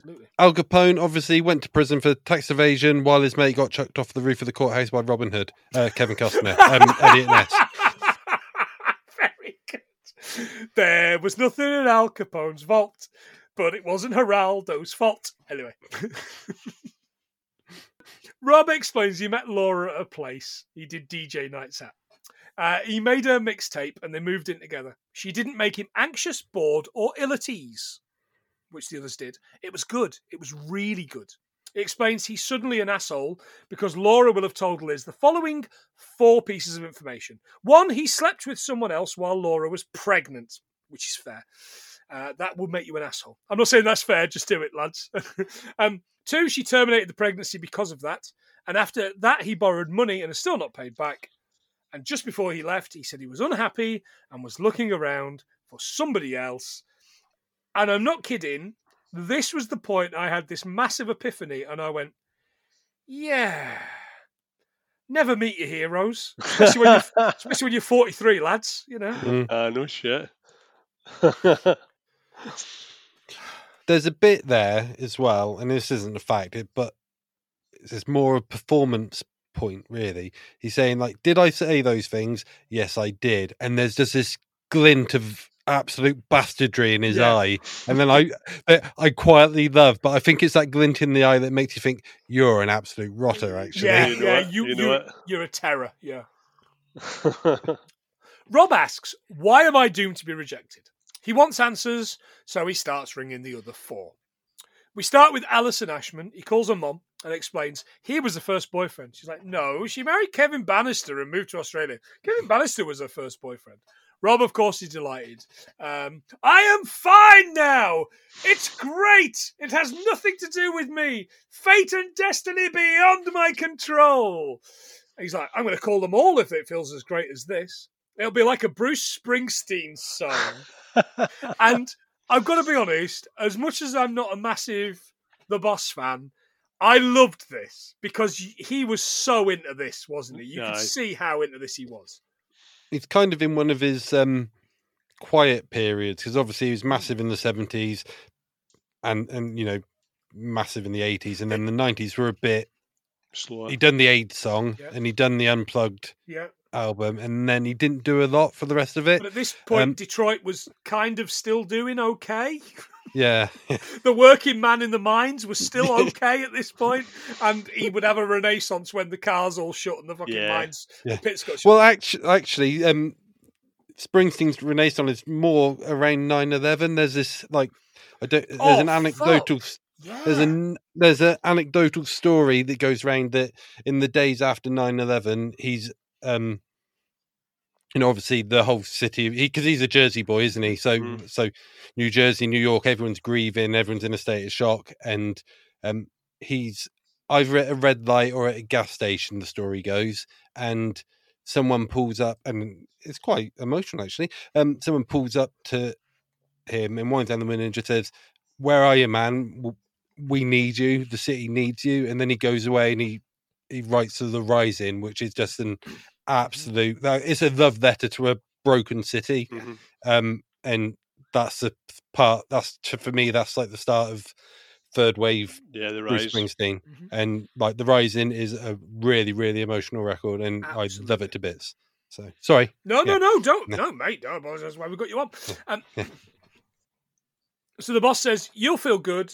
It'll be better for you to move on down the road." Yeah, I'll feel good. They'll feel good. No, they might not necessarily feel good. Is a great this kind of this like this look from from Bruce is like no, I don't know. Um, he goes to see Penny. Penny reviews movies for a living, which is the job I wanted at one point until I realised it's too much like hard work. So instead, I'll just chat shit about other people's work. Um, and he mentions that she makes notes with this flashlight pen, an open mini ballpoint pen with torch, twelve ninety five from Olight UK. Uh, always wanted one of those. Ever since I read about one, always wanted one. Uh, and then I realised, actually, would I fucking hate it if I was sat behind the person with one of those? Yeah. It's you, like- you, you would. You would. I mean, it There's could be worse. phone and the pictures in Oh, it. As fucking soon as you say like Snapchat, that, man! Kids on. Snapchat with pictures. um, uh, they have a great night, and then he spills all. You wanted to have sex with Chris Thompson, virgin at twenty. Um, not me. Why? She was like, I was crazy about you. I wanted to sleep with you one day, but not when I was 16. I cried and cried, and when that shitbag asked me out, I was too tired to fight him off. It wasn't rape, but it wasn't far off. And now you want to talk about rejection? Fuck you, Rob. And Uh, actually, do you know what? tough I'm scene, just gonna- man. this is the first part of the film I actually felt something. And the last part of the film, I actually felt something, funnily enough. Yeah, sadly. He sees this as good news. I know what an asshole. I rejected her. Oh man, Fucking hell. Uh, next up, Sarah. She's a bit of a mess. She's on medication, having a rough time with money. He's mad enough, at least, not to have the conversation. There's only Charlie left now. But as he's walking away, and this is it's great acting in the background where she's kind of stood there with the door still open. Aye, I, I was waiting for something. Yeah, I was waiting for Very, something. Very, very good. Um, and then she eventually shuts the door, and he's like, "I could have had sex back there. I could, I could have had sex back there." And I'm like, "That is not No. that is Uh, s- sad sex. Sad sex. Um, so now it's Charlie. He finds her number in the phone book because Geoff Capes hasn't yet managed to rip them all up. Do you remember? Do you remember phone books? Do you remember Geoff Capes ripping up phone books? I could rip a fucking phone book up now, boys. I Uh, know. I There's only absolutely- four pages. um, it's a it's a busy Saturday, and Dick's explaining to Sara Gilbert, Roseanne's daughter, uh, Green God. Day were inspired by the Stiff Little Fingers, which they absolutely were. Um, and as, as Rob knows, because we talk about this on Rob's episode, Green Day absolutely awakened me to a, a type of music I didn't really know. And I was having a conversation with Rachel the other day when we were in the kitchen, we were doing some cooking together, and I was listening to the Ramones. And Rachel was like, ah. I was singing along. She was like, You love this. And I was like, Do you know what? And I didn't. And I didn't love the Ramones. I always thought the Ramones were shit. I thought they were stupid, stupid shit. I wish I'd discovered the Ramones at six years old, was the point I made. Because, like Madness and any kind of Ska and that kind of stuff, and, and, and like, like, not awful punk, but that that's music like oh, the Ramones is music that a six year old can get into and absolutely fall in love with for Mhm. the rest of their lives. And I got into the Ramones just too late. And again, back to you should have gotten me sooner. you know, if you wanted to have such an impact on me, you should have gotten me sooner. Because I missed the opportunity to see the Ramones for oh, at least a, an iteration of the Ramones Hmm. in the nineties, two or three times. And I because I didn't really care about them. Fuck man, I wish I'd seen the Ramones. E- e- yeah, even Dee Dee's rapping. Joe. I Yeah. I have something similar. That I think I feel that I got into some of the punk stuff, and certainly like the Clash, and then Mhm. some stuff, Yeah. um, like Bad Religion and Rancid. Yeah. I was almost too young, whereas now it resonates more because I know my political mind. I know I know how I feel about things rather than just the sloganism. Yeah. Mhm. Yeah. So you know, That's that's like John with the Proclaimers. Aye. mate, Lewis only the now, has, Kilmarnock only now has he realised. Anyway. Joyful Kilmarnock Blues might be one of the finest songs ever written. there you go. Um, I personally am a big fan of Lady Luck apologises, but anyway, it is what it is. Um, they stopped two kids robbing. These skate punks, I love these skate punks, and they robbed all these weird CDs, including Serge Gainsbourg, which I was kind of like, okay, uh, and this home recording manual. Uh, Rob thinks they're nicking for somebody else, and they call him a bigot, which I liked a lot. It's the kind of shit I would still do, and I'm 43 years old. You're an old bigot. The person looks at me because I'm 42. Sorry. Uh. If those skaters were anything like the skate skating kids that I hung out with when I was 18, 20, they would have just smacked him with the skateboard Aye. and picked up the records and ran away. Aye, so true that. truck sided of them. No, fuck I the, like, the but- skating kids I hung around with were more like the kids that um, Tim Bisley hangs around with in space. space. like they were all a lot younger than me. they were all like 14 and I was 20. Not the uh, kids from, not the skaters from Police Academy 4 Citizens on Patrol. Future This is carrying episode. skateboards. Future Dangerous. episode. Um, that Stiff Little Fingers song was Suspect Device was one that he played for Okay. Darlene. Are you a fan, Rob?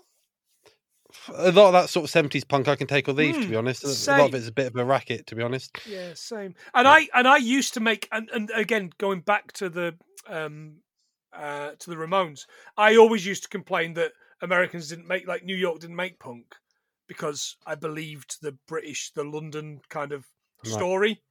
When actually, obviously, they did. Now I've done my research. I know that they did, and actually, it's through this podcast that I realised. Only in my forties did I realise that we copied them.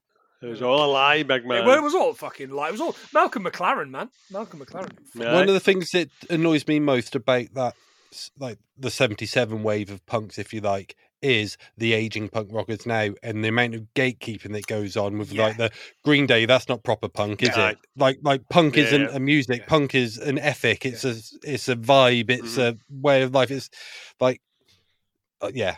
I just I, anyone who says that's not punk, fuck off. Yeah, Vivienne Westwood's You dead, know. man. Get over it. Do you Yeah. know what I mean? Like, It's, it's and Johnny Rotten's just shilling for the establishment, Oh, so fuck shove, you can shove him up your ass. Like. absolutely fucking right. You, you know, he's, he's fucking oiling himself up with fucking Wage butter. Disney Disney princess Olivia Rodrigo said more for well was more punk rock Mhm. when, when she spoke out against the Supreme Court at Glastonbury last year than Johnny Rotten has been for the last forty years. This fucking fucking a man. Yeah, nice. Like- Anyway. Go back, sorry, God save you know, God save the Queen and anarchy in the UK. He's like God save the Queen. He's railing against the hegemony. He's railing against like his parents and their parents with flying all their fucking flags out because we're told to worship this person because they're better than us. And now he's wearing that flag on his jacket, Mhm. Yeah, yeah, absolutely. Yeah. and we're still flying them fucking flags this weekend. Like, Yeah, well, yeah, you, the, I guarantee there's not a single buzzcock's got a fucking uh, flag flown today. Do you know what I mean? The the true the true punk Yeah. is from the north. Anyway, yeah. Way, Anyway, that's- rant over. Yeah. Thank you very much. let's let's not let's let's not separate us into three fucking warring factions of Scotland, the north, and the Midlands and the south. Let's well, not yeah, because I'm fucked. I can't get any more safe than me. the French island were the my own. original punks. Keep that in mind. You and Biggie are laughing. Anyway, um, right.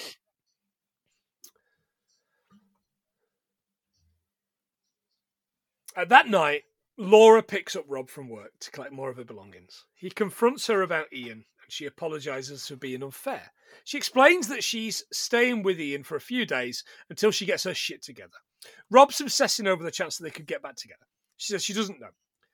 So that's still a chance, right? Rob asks if the sex is better. She says, We've slept together, but we haven't had sex. Yet. She hasn't felt like it, although sleeping together is better. And I'm assuming probably because he eats better, he looks after himself. He doesn't probably drink as much shit as Rob does, doesn't smoke. Um, Rob, however, thinks this is a fucking result. because why? Because he's a fucking idiot. He's a prick. He's like, I feel like a new man. So much better. I go out, straight out, and sleep with Marie Lasso.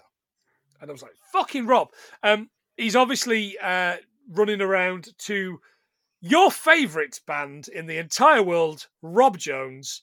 We Are the Champions by Queen, which, as you talk about regularly on your podcast, you adore, you own every record of. I fucking hate Queen. I know you do, mate, and you are right to. Uh, to be honest, like the, the first couple of the records were good, and then I don't know, the yeah, just yeah, s- keep it. Yeah, it's just yeah, it is what it is. Uh, in 2011, a team of science fucking nerds, hello, we're science nerds, concluded that "We Are the Champions" was the catchiest song in the history of pop music, despite it not reaching number one in the charts in any major market. Not even John. Netherlands. No. Uh, Dr. Daniel Müllensiefen sounds like a fucking prawn. Uh, said in the study, every musical hit is reliant on maths, science, engineering, and technology. From the physics and frequencies of sound that determine pitch and harmony to the high tech digital processors and synthesizers which can add effects to any song to make it catchier. We've discovered that there's a science behind the sing along aspect and a special combination of neuroscience, maths, and cognitive psychology that can produce the elusive elixir of the perfect sing along song. Which is I all bet he gets all the girls. Sleeping alone again tonight, are we, Dr. Daniel Mullerfestein, if that is your real name? Because it sounds like Zippy. Oh, fucking hell. Um, we are the champions, of course, covered by Hungry Boy Hank Marvin, the Scorpions, and in 2006, gentlemen, a reference you weren't expecting, the Crazy Frog. Oh, what? ding ding. That particular version made gold in Belgium and France. And it was actually number one in France, which proves our brothers right across the river from Rob have terrible taste in music. Fucking hell. I, when was the last time you boys thought about Crazy Frog, by the way? Just On yeah. our quiz show episode, he came up. Um, I did a like a mashup of all different songs. The, the boys had to write down how many of the different songs. And I dropped Axel F in there for him just to be a dick. What- just going did back it have to a Sa- willy? Did it? Yeah, like probably. It had the willy, and they blanked out the willy. Aye. Yeah, it's bigger than mine. So um, there you go. Tell me about it. Um, son. just going back, um, going back to Saturday in the record shop just before the Mhm. shoplifters. Uh, Jack Black, Barry's talking to the guy about you know how you don't own Blonde on Blonde. yes. Um, Blonde on Blonde is my favourite Pornhub category. Um, Bob Dylan has released 39 albums and won the Nobel Prize for Literature and is hated by the one and only Mark Plant, Hey, which you can hear all about on Records and Bands this Thursday. it. There's the plug. I, I've also written that on my notes. Blonde on Blonde is Bob Dylan's eighth studio album from John 1966. Fuck's sake. Which I Damn assume is, hey, the last time Johnny had a basement. uh, platinum in the UK and two times platinum in the USA. What a load of old fucking tut he is. By the way, I caught up with Ian and I was glad to hear that Ian's least favourite artist is Bob Dylan as well. Uh, Ian and I have a lot in common and I didn't realise music was quite as much as we have in common. Uh, yeah, so. Oh, there's notes here. There's notes here somewhere. Uh, this is so much fun, by the way, boys. I'm having a great fight. This, this is this is the best episode we've done in fucking. I didn't even realise we were hating fucking uh, John Cusack as much as we actually do now. And we should. John And we Cusack, but fucking- no, but we love him. We love him because he's such a good actor. That's the he, thing. he plays it well. That's the only thing I can say. He plays it well because right now I'm hating the cunt. Uh, next next week, the boys get together to discuss 2012 question mark. Um, Just don't do the numbered station because that's terrible. I yeah, I've definitely seen that, and the one where he's all of the characters in the hotel identity question mark? Identity. Oh, Identity? it's, I, it's, I, yeah, and he's uh, the spoiler alert. He's everybody. He's everybody I know. Yeah, he's everybody. Yeah. Anyway, Is that in like uh, it's in a um, motel. Ed- Ed- Eddie Murphy? Oh no, no, no, no. Oh no no no that No, no no no. it's, Anyway. God, that was terrible. Hmm. Uh, Let's do it. Yeah. Um, so that night, uh, they're talking about uh, Rob and Maria talking about things that they love, and what comes up is um, exes and the prisoner. And he's kind of like obviously the, the drug. It's the usual kind of thing. And we I do it on this podcast all the time. Oh, that guy, he was in the thing with the thing, and you boys have figured it out. Um, Aye. but he's like um, the guy out of the prisoner. It's like and, and- and Barry's like Patrick McGoohan. Yeah, Patrick McGoohan.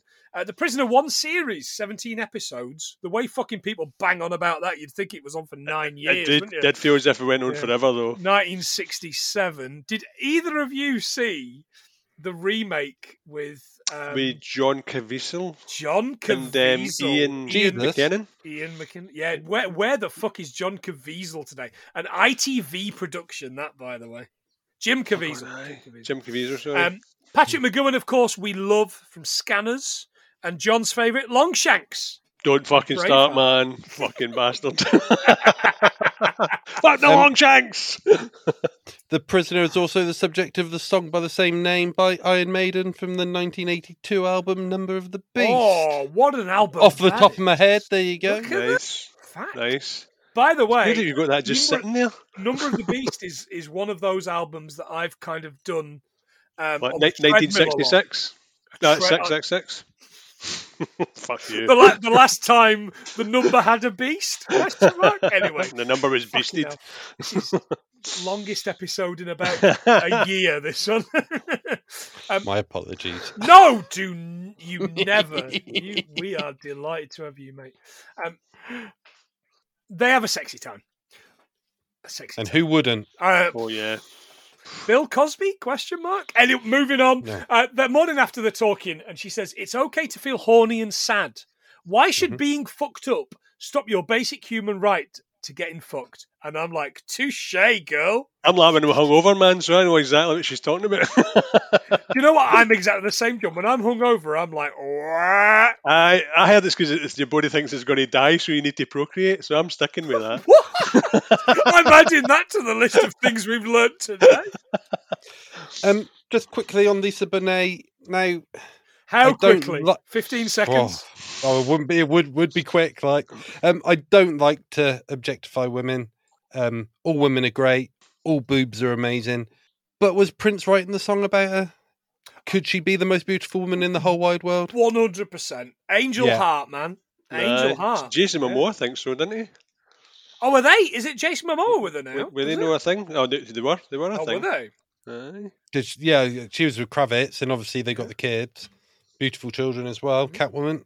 Oh god, aye. Yeah, yeah. Like that. Would that that girl's like thirty or something. That makes me feel a, a little bit old and a little bit sick. anyway, Yeah, she could do whatever she wanted to me if she wanted to. She You probably must- wouldn't. certainly doesn't want to. You were talking about Wednesday Addams earlier on, and not not an island was bad. but you know what? She's twenty, so she's all right.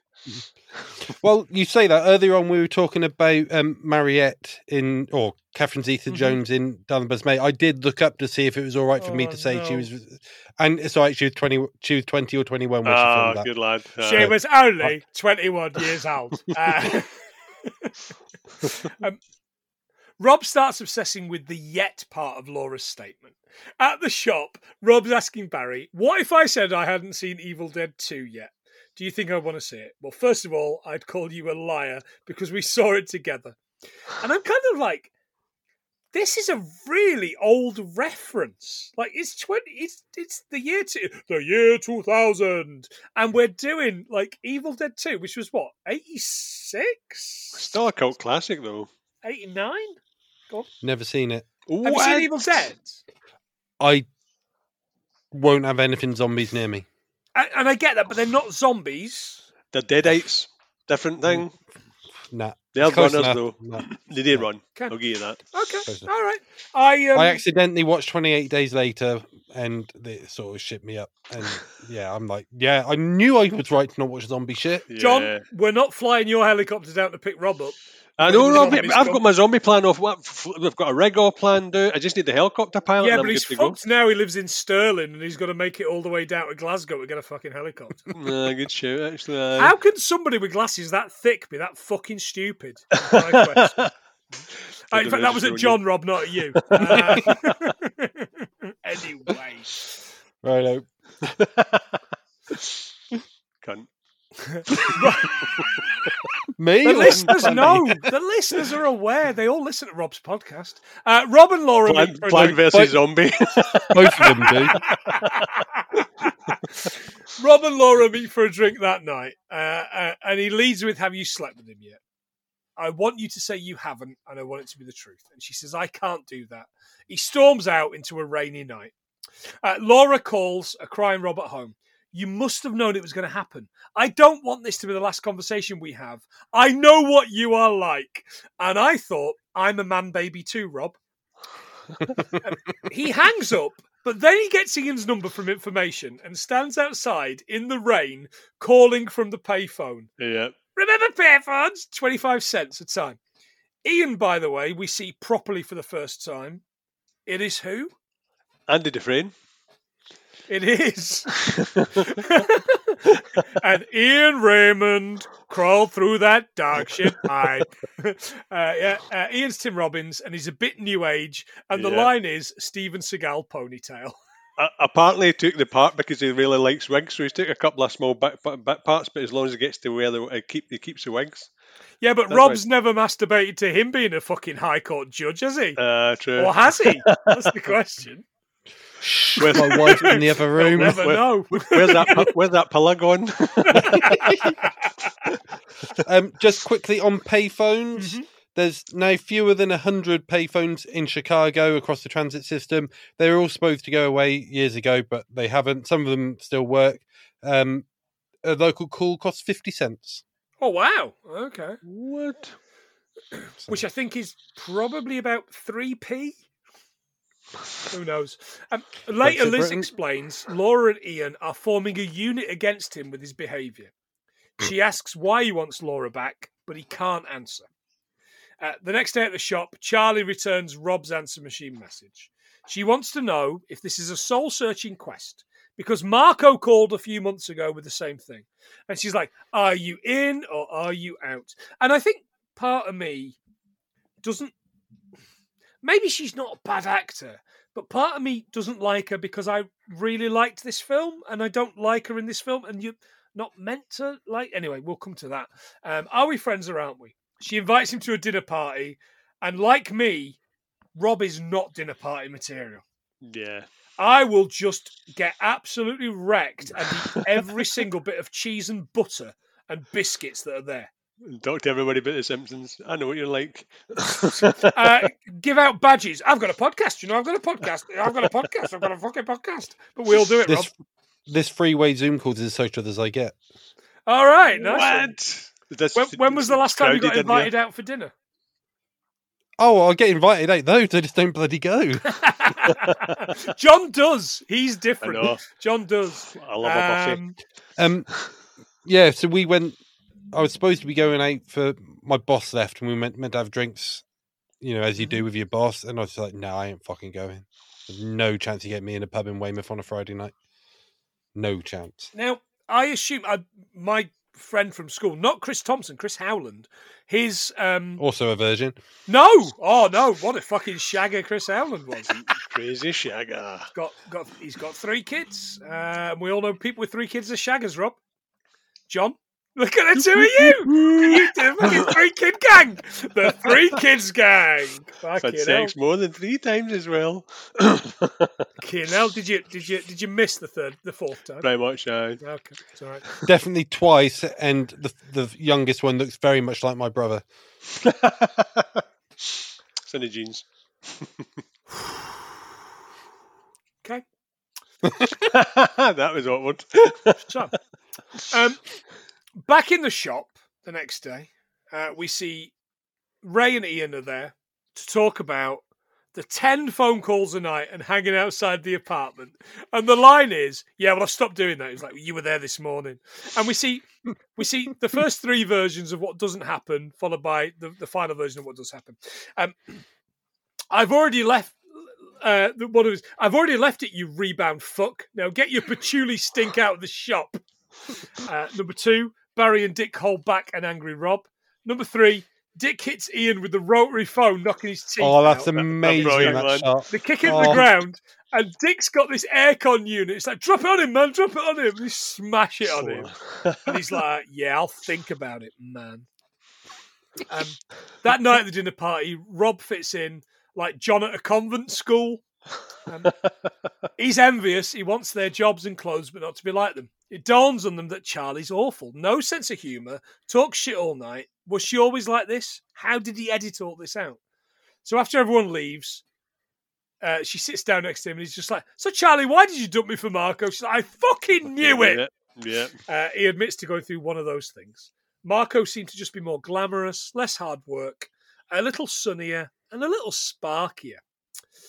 Um, patchouli, by the way, uh, apparently in aromatherapy, the smell of patchouli can calm your emotions, elevate your mood, and relive or relieve anxiety.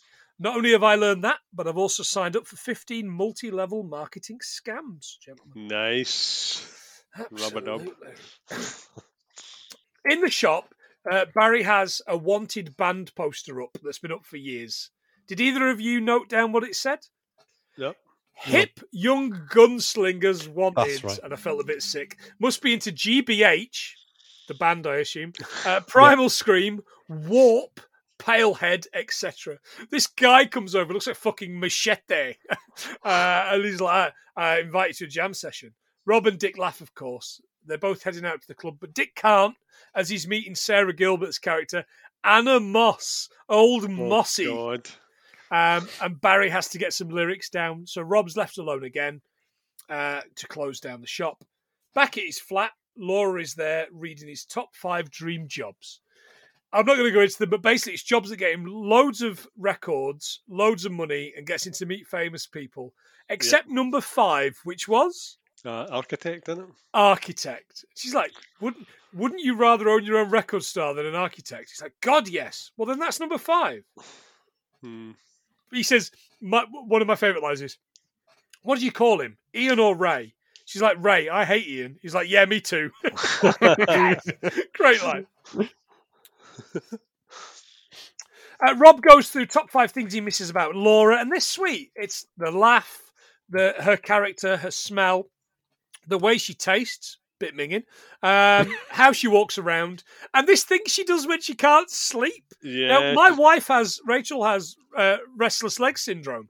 It winds me up to fuck because I'm always just falling asleep when she starts fucking kicking fucking fuck out the covers.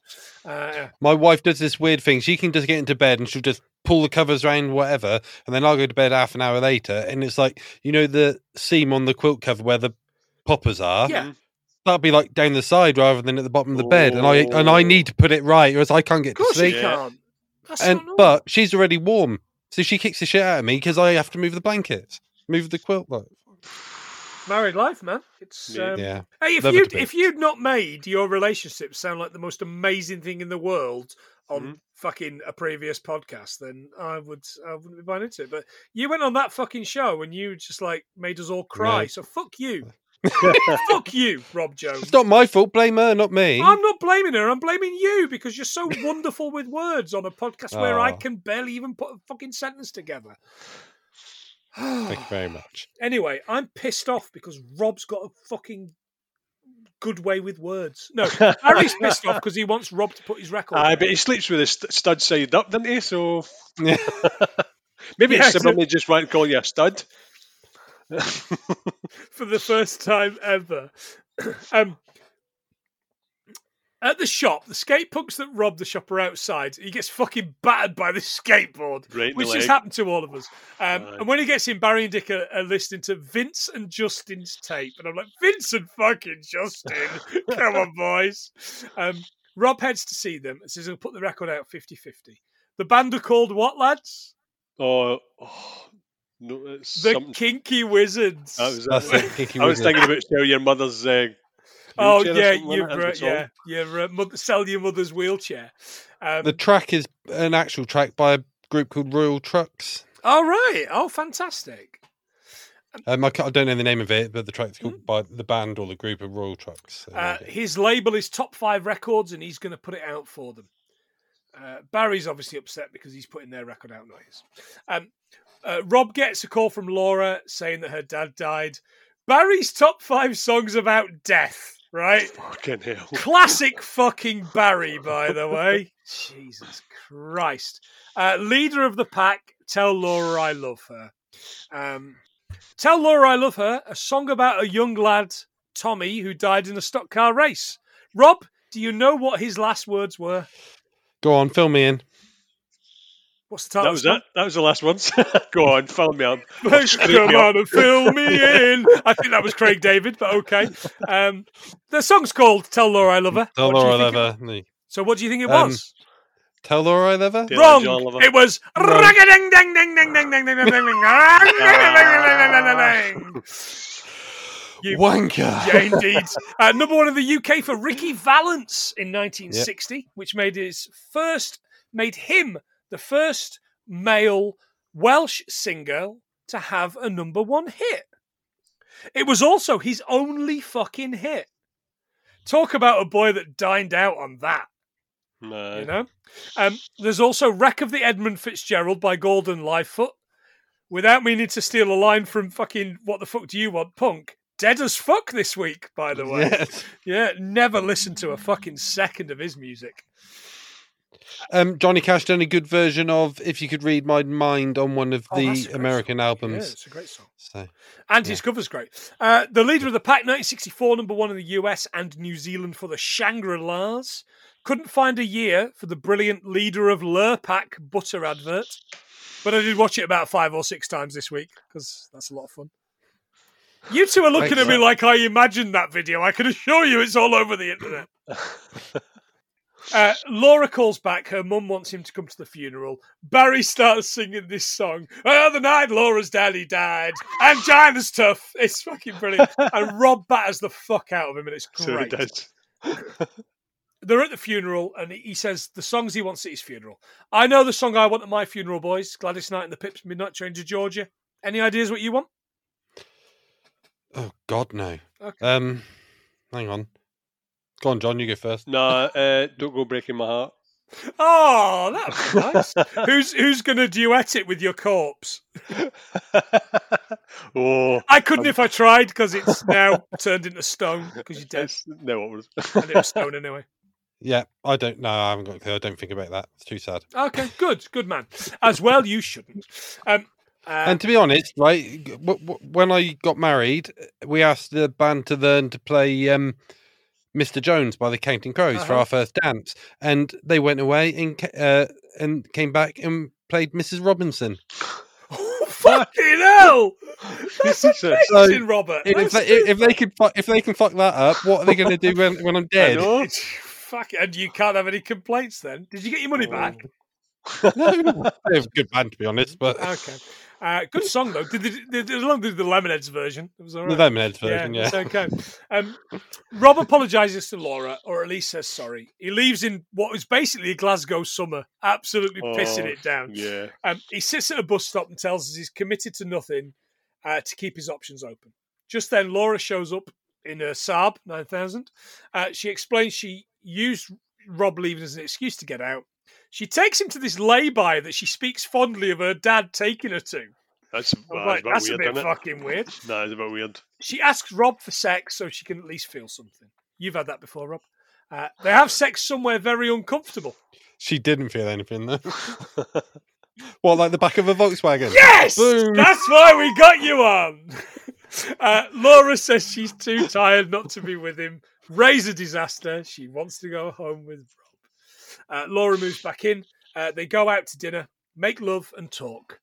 Uh, the one of the lines is, "How can you like Art Garfunkel and Marvin Gaye? It's like supporting Israel and the Palestinians." And I've written here, liking Marvin Gaye and Art Garfunkel is like supporting West Ham and not being a massive xenophobic, racist numbskull.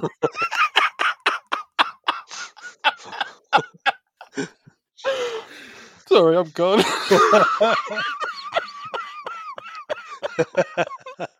and he's off.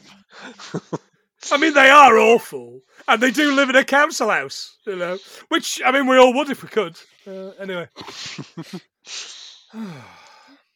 uh, Rob meets Caroline one day in the shop.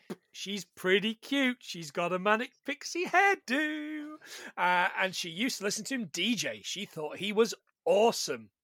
Um, she writes for the paper, and he reads her column. Uh-oh. Uh Next day, uh, on the way in, Rob sees a poster for the Kinky Wizards record launch night with the DJ spot by Rob. He loses his rag and comes up with loads of excuses. Um, just on the girl he meets, she's played by Natalie Wood's daughter. I didn't get her name, Oh. but it's Natalie Wood's daughter. So Got wood?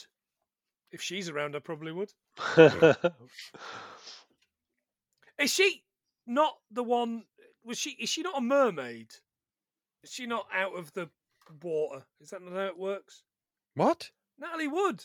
Would she? Would I she don't know. what? Only if you asked her nicely. Hi, No, Moving oh. on. Moving. Um, Natalie Wood, who was like beautiful in the sixties. yeah. And got pushed Is- overboard Yeah. Oh, okay. by yeah. her husband. And we stand by this fact. Murdering bastard. Murdering bastard. It's to come out when he dies. It's to come out when he dies. Yeah, it's bro. Bro. Anyway. Uh, Rob is obviously furious. Uh, He learns that Barry's playing too. He offers Barry 110% of the door for him not to play. He says, No, it's going to happen. My band is called Sonic Death Monkey.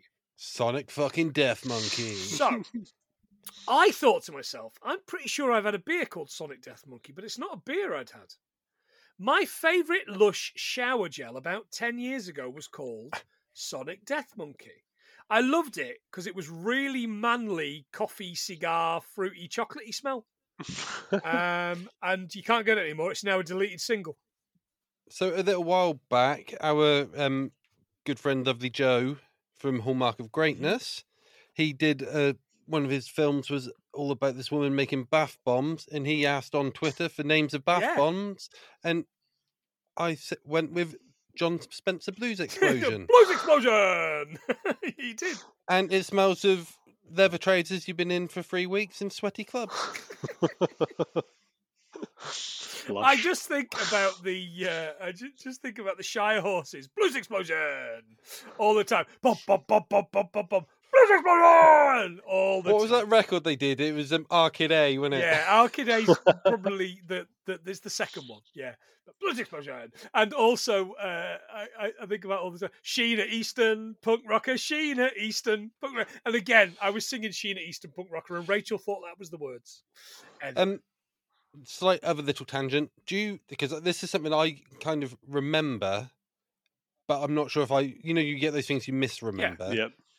I have this memory of Mark and Lard on their afternoon show on Radio Yeah. One, just spending about half an hour doing an a cappella version of Tubular Bells. this sounds like.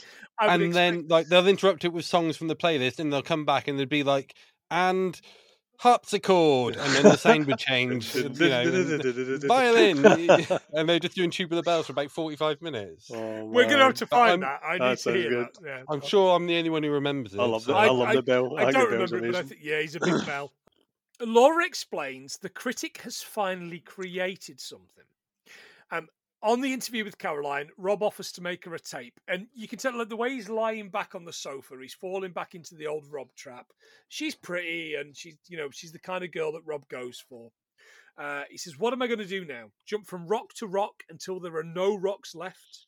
He says, "Since I was 14, I've followed my gut, and I've just realised it's full of shit." He meets Laura in a bar for lunch and suggests marriage. He doesn't ask her, he suggests it. Uh, she says, Two days ago, you were making tapes for the girl from The Reader. Sorry if I don't think you're the world's safest bet. Um, Rob says, The other women are fantasies. There's no problem with them, but they have real problems. I'm tired of the fantasy because it doesn't exist and it never delivers. At the launch party, it's bouncing. Uh, Rob introduces Sonic Death Monkey. Barry explains for one night only they're called Barry Jive and the Uptown Five. Before they are called what? Did any of you notice? oh, can't remember. Kathleen Turner Overdrive, right, which yeah. I was fucking yes. um, he sings "Let's Get It On." The crowd goes mental, obvs, because it's Jack Black and it's Marvin Gaye. Uh, have you got any other favorite fake band names uh, oh fuck! I might have done if you'd asked me in advance. Um, Yeah. but So it's obviously- all the ones that play up at the fucking. Anytime you mention a band uh, on Twitter, I uh, or, or, or something that sounds like a band, I go, "That's a good name for a band." Write that down. All the ones out of Hot So- Fuzz.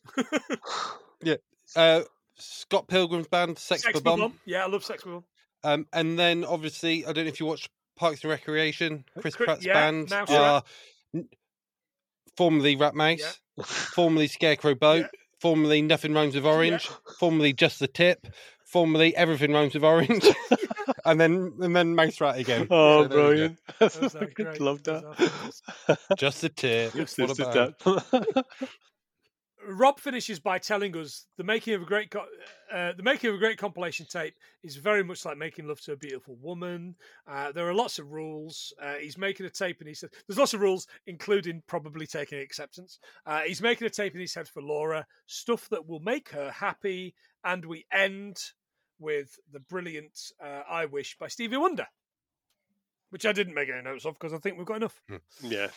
Um, I wish was that the one that was sampled on Wild Wild West. Oh, Wiki Wawa West, Wiki, Jim wiki, West, wiki, wiki. Desperado. Don't take none of your. Yes, it was very good. You can have Yeah. that one. Um, so between the going to the club, so after they get engaged, they say, "Oh, we do couple stuff for a while." Yeah, They say we have people around to dinner. Now, one of the there's a woman sat there, you know, as they're having dinner, and she looks suspiciously to me like Chloe from Twenty Four. Is it Mary Lynn Raxburg? Ooh, Raxburg? never watched the fucking frame of Nah. it. But she, I couldn't find it in the credits, but I saw her.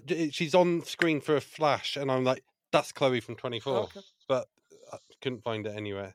So, um, and the club where they were playing is the Double Door Club, which opened in 1994, and in its first week, the Smashing Pumpkins played a secret gig there as Star Children, Nice. and since then, everyone has played there from the Rolling Stones to Kanye West, and it closed in 2017, After Kanye West um, played there. probably. Yeah. Um, the uh, obviously uh, Barry's band play "Let's Get It On" by Marvin Gaye, who was shot by his old man in 1984. Uh, John, any more facts for the pile? Uh, just stupid one. So I'd noticed that Tim Robbins was wearing an awful lot of earrings. Did you notice all his earrings in was, his head? And and rings on his fingers, Everything. rings So uh, I, I looked up uh, the most piercings on a human body. Uh, it looks as if there's a woman in Brazil holds the most record for the most piercings. Uh, Eleven thousand and three holes in her body. Eleven thousand and three. I just want the one. Um, And you can't get that. and I can't get that. And I, go, I don't know why I googled this, but I, I, I- looked up to see sort of uh, what a time frame is. So if you proposed to somebody, what sort of time scale would you expect you need to wait for them to reply? There's nothing like that. But it does. It did tell me that see if you propose to a girl, you're better waiting at least three to six months to see if the feelings you have are real or just fading sparks of lust before you get married. So there's, I've I've had some spurts of lust in my time, John. uh, that's me. That's it. Done. Okay, uh, Roberto. At one point, I've got these are a couple of little finicky bits really. So at one point, uh, John Cusack sat on the sofa with his notebook, and on the notebook he's got the Rolling Stones logo sticker. You know the the tongue. Yeah. Yep. Um, so that was designed by John Pasche um, in 1970. While still at, he was still a student at the Royal College of Art. Um, he was paid fifty pounds, and thirty years later, the V&A bought the original artwork at auction for ninety-two thousand five hundred pounds. Jesus. Um, the Springsteen scene. Yep. Uh, the last things that Cusack says to Springsteen is "Good luck, goodbye," and that's straight from Bobby Jean off of Born in the USA. All right. Okay. Near the beginning, when he's walking around his flat, he's got Oh, yeah. His five favorite records Yeah. are along the top. I didn't pick them all out, but one that did jump out to me is one of my favorites, and that's "Tonight the Night." "Tonight's the Night" by Neil Young, Mhm. which was released in 1975 and is the third in his Ditch trilogy. Uh, his backing band in that are the Santa Monica Flyers, not Crazy Horses he would normally play with, because of the overdoses of Danny Whitten and their roadie Bruce Berry, who both get mentioned on that record. Wow. Right. Okay. Um, and I think that's me. Okay. Uh, I want Candy, I'd mentioned before, but I missed that it was covered by Brian Poole and the Tremeloes in 1965, Bow Wow Wow in 82, the Candy Girls in 96, and a lovely, relaxing bath lover, Aaron Carter, in 2000. As well, yeah, probably. as well as Sporty Spice Mel C in 2007. I used to work for her dad. It's Old Spice. Definitely.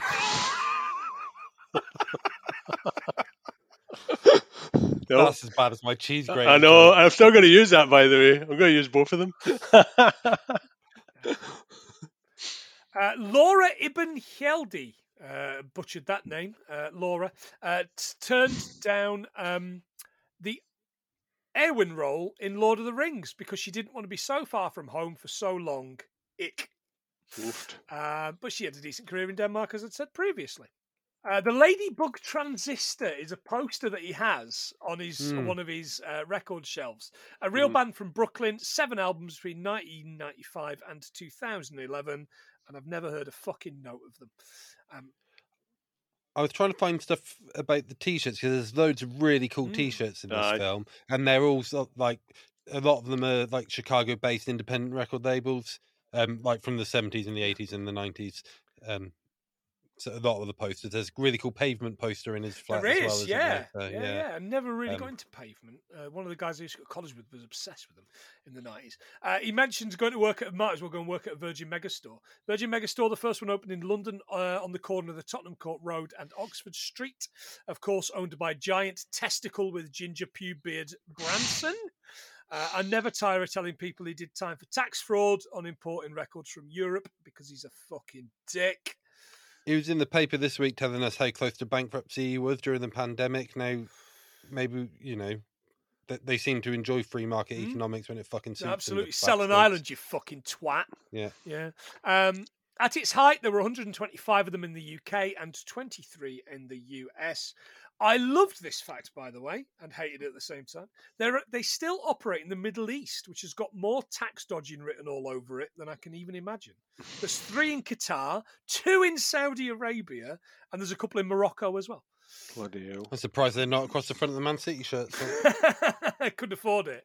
Uh, Stephen Frears is the director.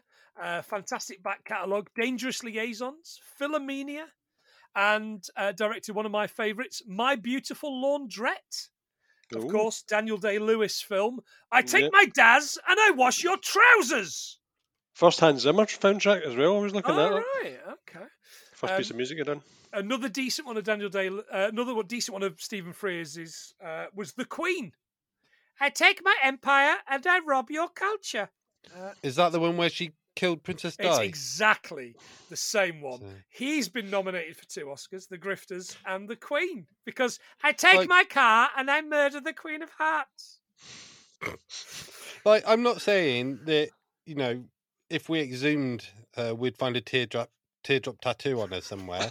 You know, for taking out Di. Take it out. I'm not saying that would happen. I mean, we probably would, You but technically, we, she didn't do it. But Mm.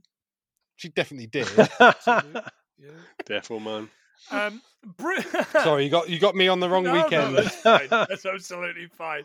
Uh, Bruce Springsteen's cameo was meant for Bob Dylan, but Yeah, obviously they couldn't use him because he's an incomprehensible madman.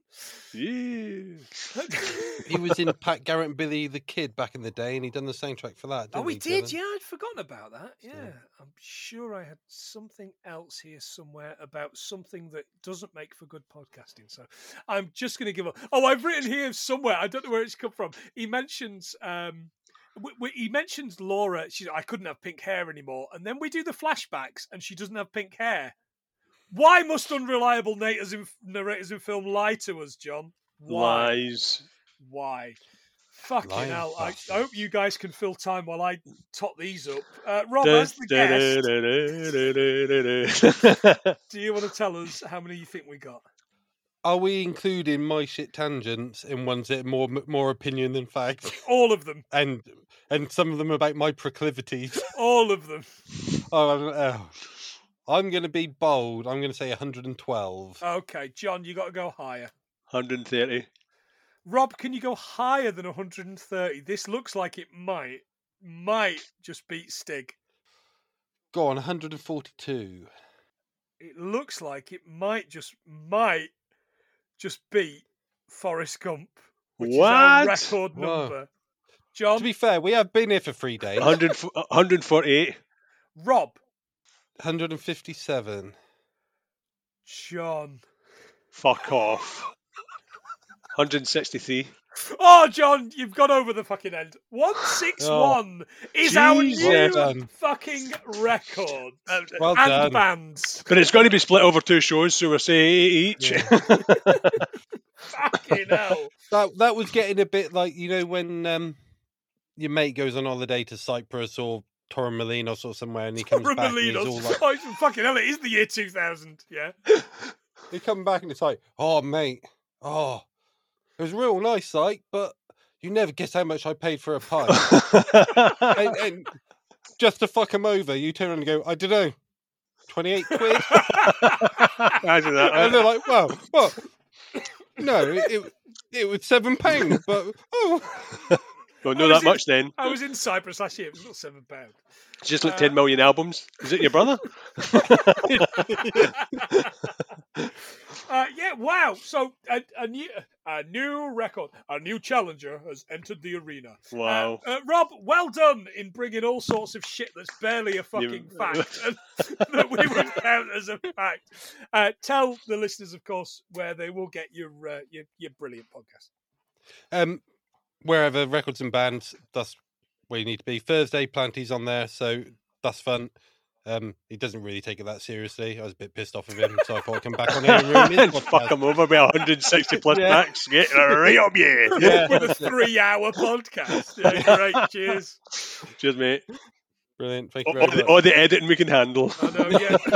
uh, now is usually the time when I would shout out the uh, the people that have paid us a quid, but I can't be asked. No, um, I'm, I'm now going to insert some audio uh, where I'm going to do this tomorrow because I've just run out of time, but I'm going to say some really nice things about those lovely people, including, including Rod. Including Rod? Rod in Rod, Rod, we Rod trust. Hall and Edinburgh. Fucking hell. I'm so tired.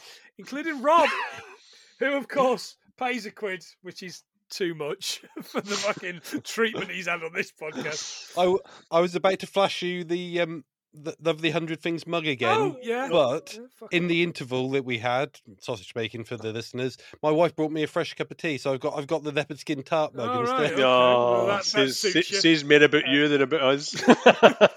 Uh, Rob Rob was the first person to buy a, and currently only person to buy a hundred things uh, mug from us, which you can get. Drop me a message on uh, social media or get in touch with John, and we will sort you one. In fact, Rob's got one going cheap,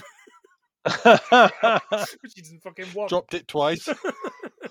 it barely made it. Sat in the fucking sorting office for five weeks. Anyway, uh, yeah, so uh, that's going in there now. Hey up, post production Planty here with my old mate Herb Alpert, and this week's patron shoutouts. Sorry for the last minute feel of it all, but it really has been a bit of a hard week this week.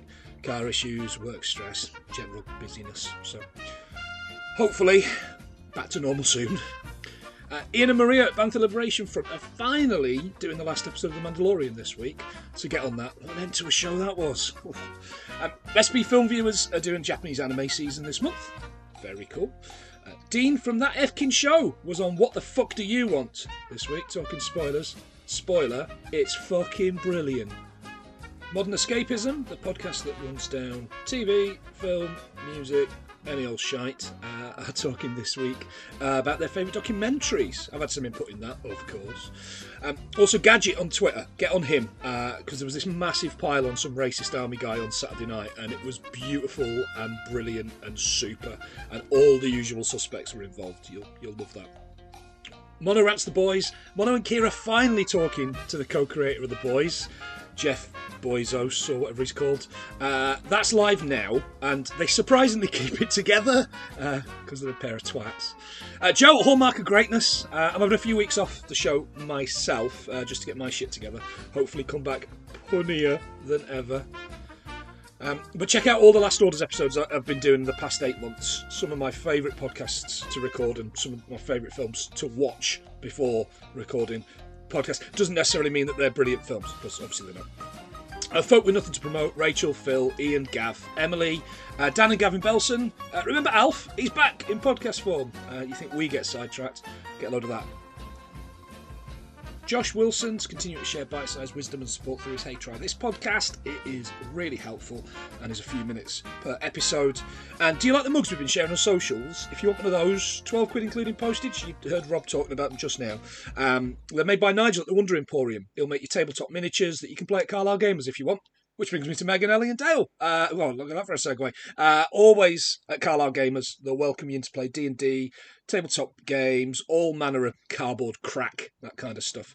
Uh, so get involved with them. Right, back to what's left of the show. Uh, yeah, so look, listeners, thank you so much uh, for getting involved uh, with this one, for listening and sticking with us to the end. Of you fuck stuck to the end. Uh, the only people that stuck to the end are people that are getting a shout out. Uh, but yeah, we've had an absolutely brilliant time. Rob, I, you have taken um, kind of in our indie podcast group by storm. Everybody loves you, and rightly so, because you you, you you're so honest. You're so kind. You are very, very funny. Although I'll never tell you to your face. I'm not looking right now. Uh, so, um, Look you, away. You, you are, you are, you're great fun. And by the time you leave this listening, you're going to go to bed and find the poppers are on the fucking wrong side again.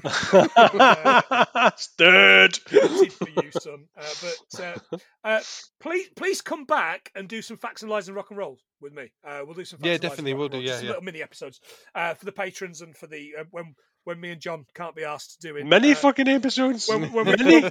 when we can't be do, asked doing hot shots. Uh, Oh god, I, I've still is- got my notes. Which is eventually going to come. 'cause We, we, I've still got my notes. It's, the hidden, it's another one of those hidden episodes that isn't going to happen for fucking twelve years. Um, but yeah, Rob, thanks so so much for coming Yeah, on No, and no, giving us Thank you for having me. In eight hours. I know your time. most. I'll, No, I'll. I'll never look at a cheese grater again the same. Ever. No, neither will Stevie Wonder, obviously. Oh, That's the fucking joke. hell. Uh, John, say some nice things to the lovely people because you said fuck all in this episode. Do you know, I, I just to, just to writing your music. I'm a film man. I'm all about film, so music is not my forte. And I like what I like, but I, I can't remember it because bear in mind I'm for the '90s, so a lot of glue and gas have passed my brain. So it's, it's all right. Next week, next week, John, we'll be back with some fucking. Sh- we'll be back with a basket case or something. that's it. Just give me the shit. I can do with the shit. Absolutely. Nothing too cerebral like uh, Lawnmower Man. Don't do Lawnmower We're not Man. doing law. When you're not doing fucking, you and Rachel are both as bad as each other. Stop going on about banging on about lawnmower man. Uh, but for now, he's been Rob Jones, records and bands. Thank you very much. He's been John. I've been Planty, and this has been the new record. Get it up, you Stig. Get it up, you that Efkin guy. Get it up, you Forrest Gump. Fuck you all. 161 things we learned from the longest episode I think we've done in fucking donkeys, Yep. uh, unless we edit it down. Uh, it's been high fidelity. See you, nobbers. See you guys. Yeah.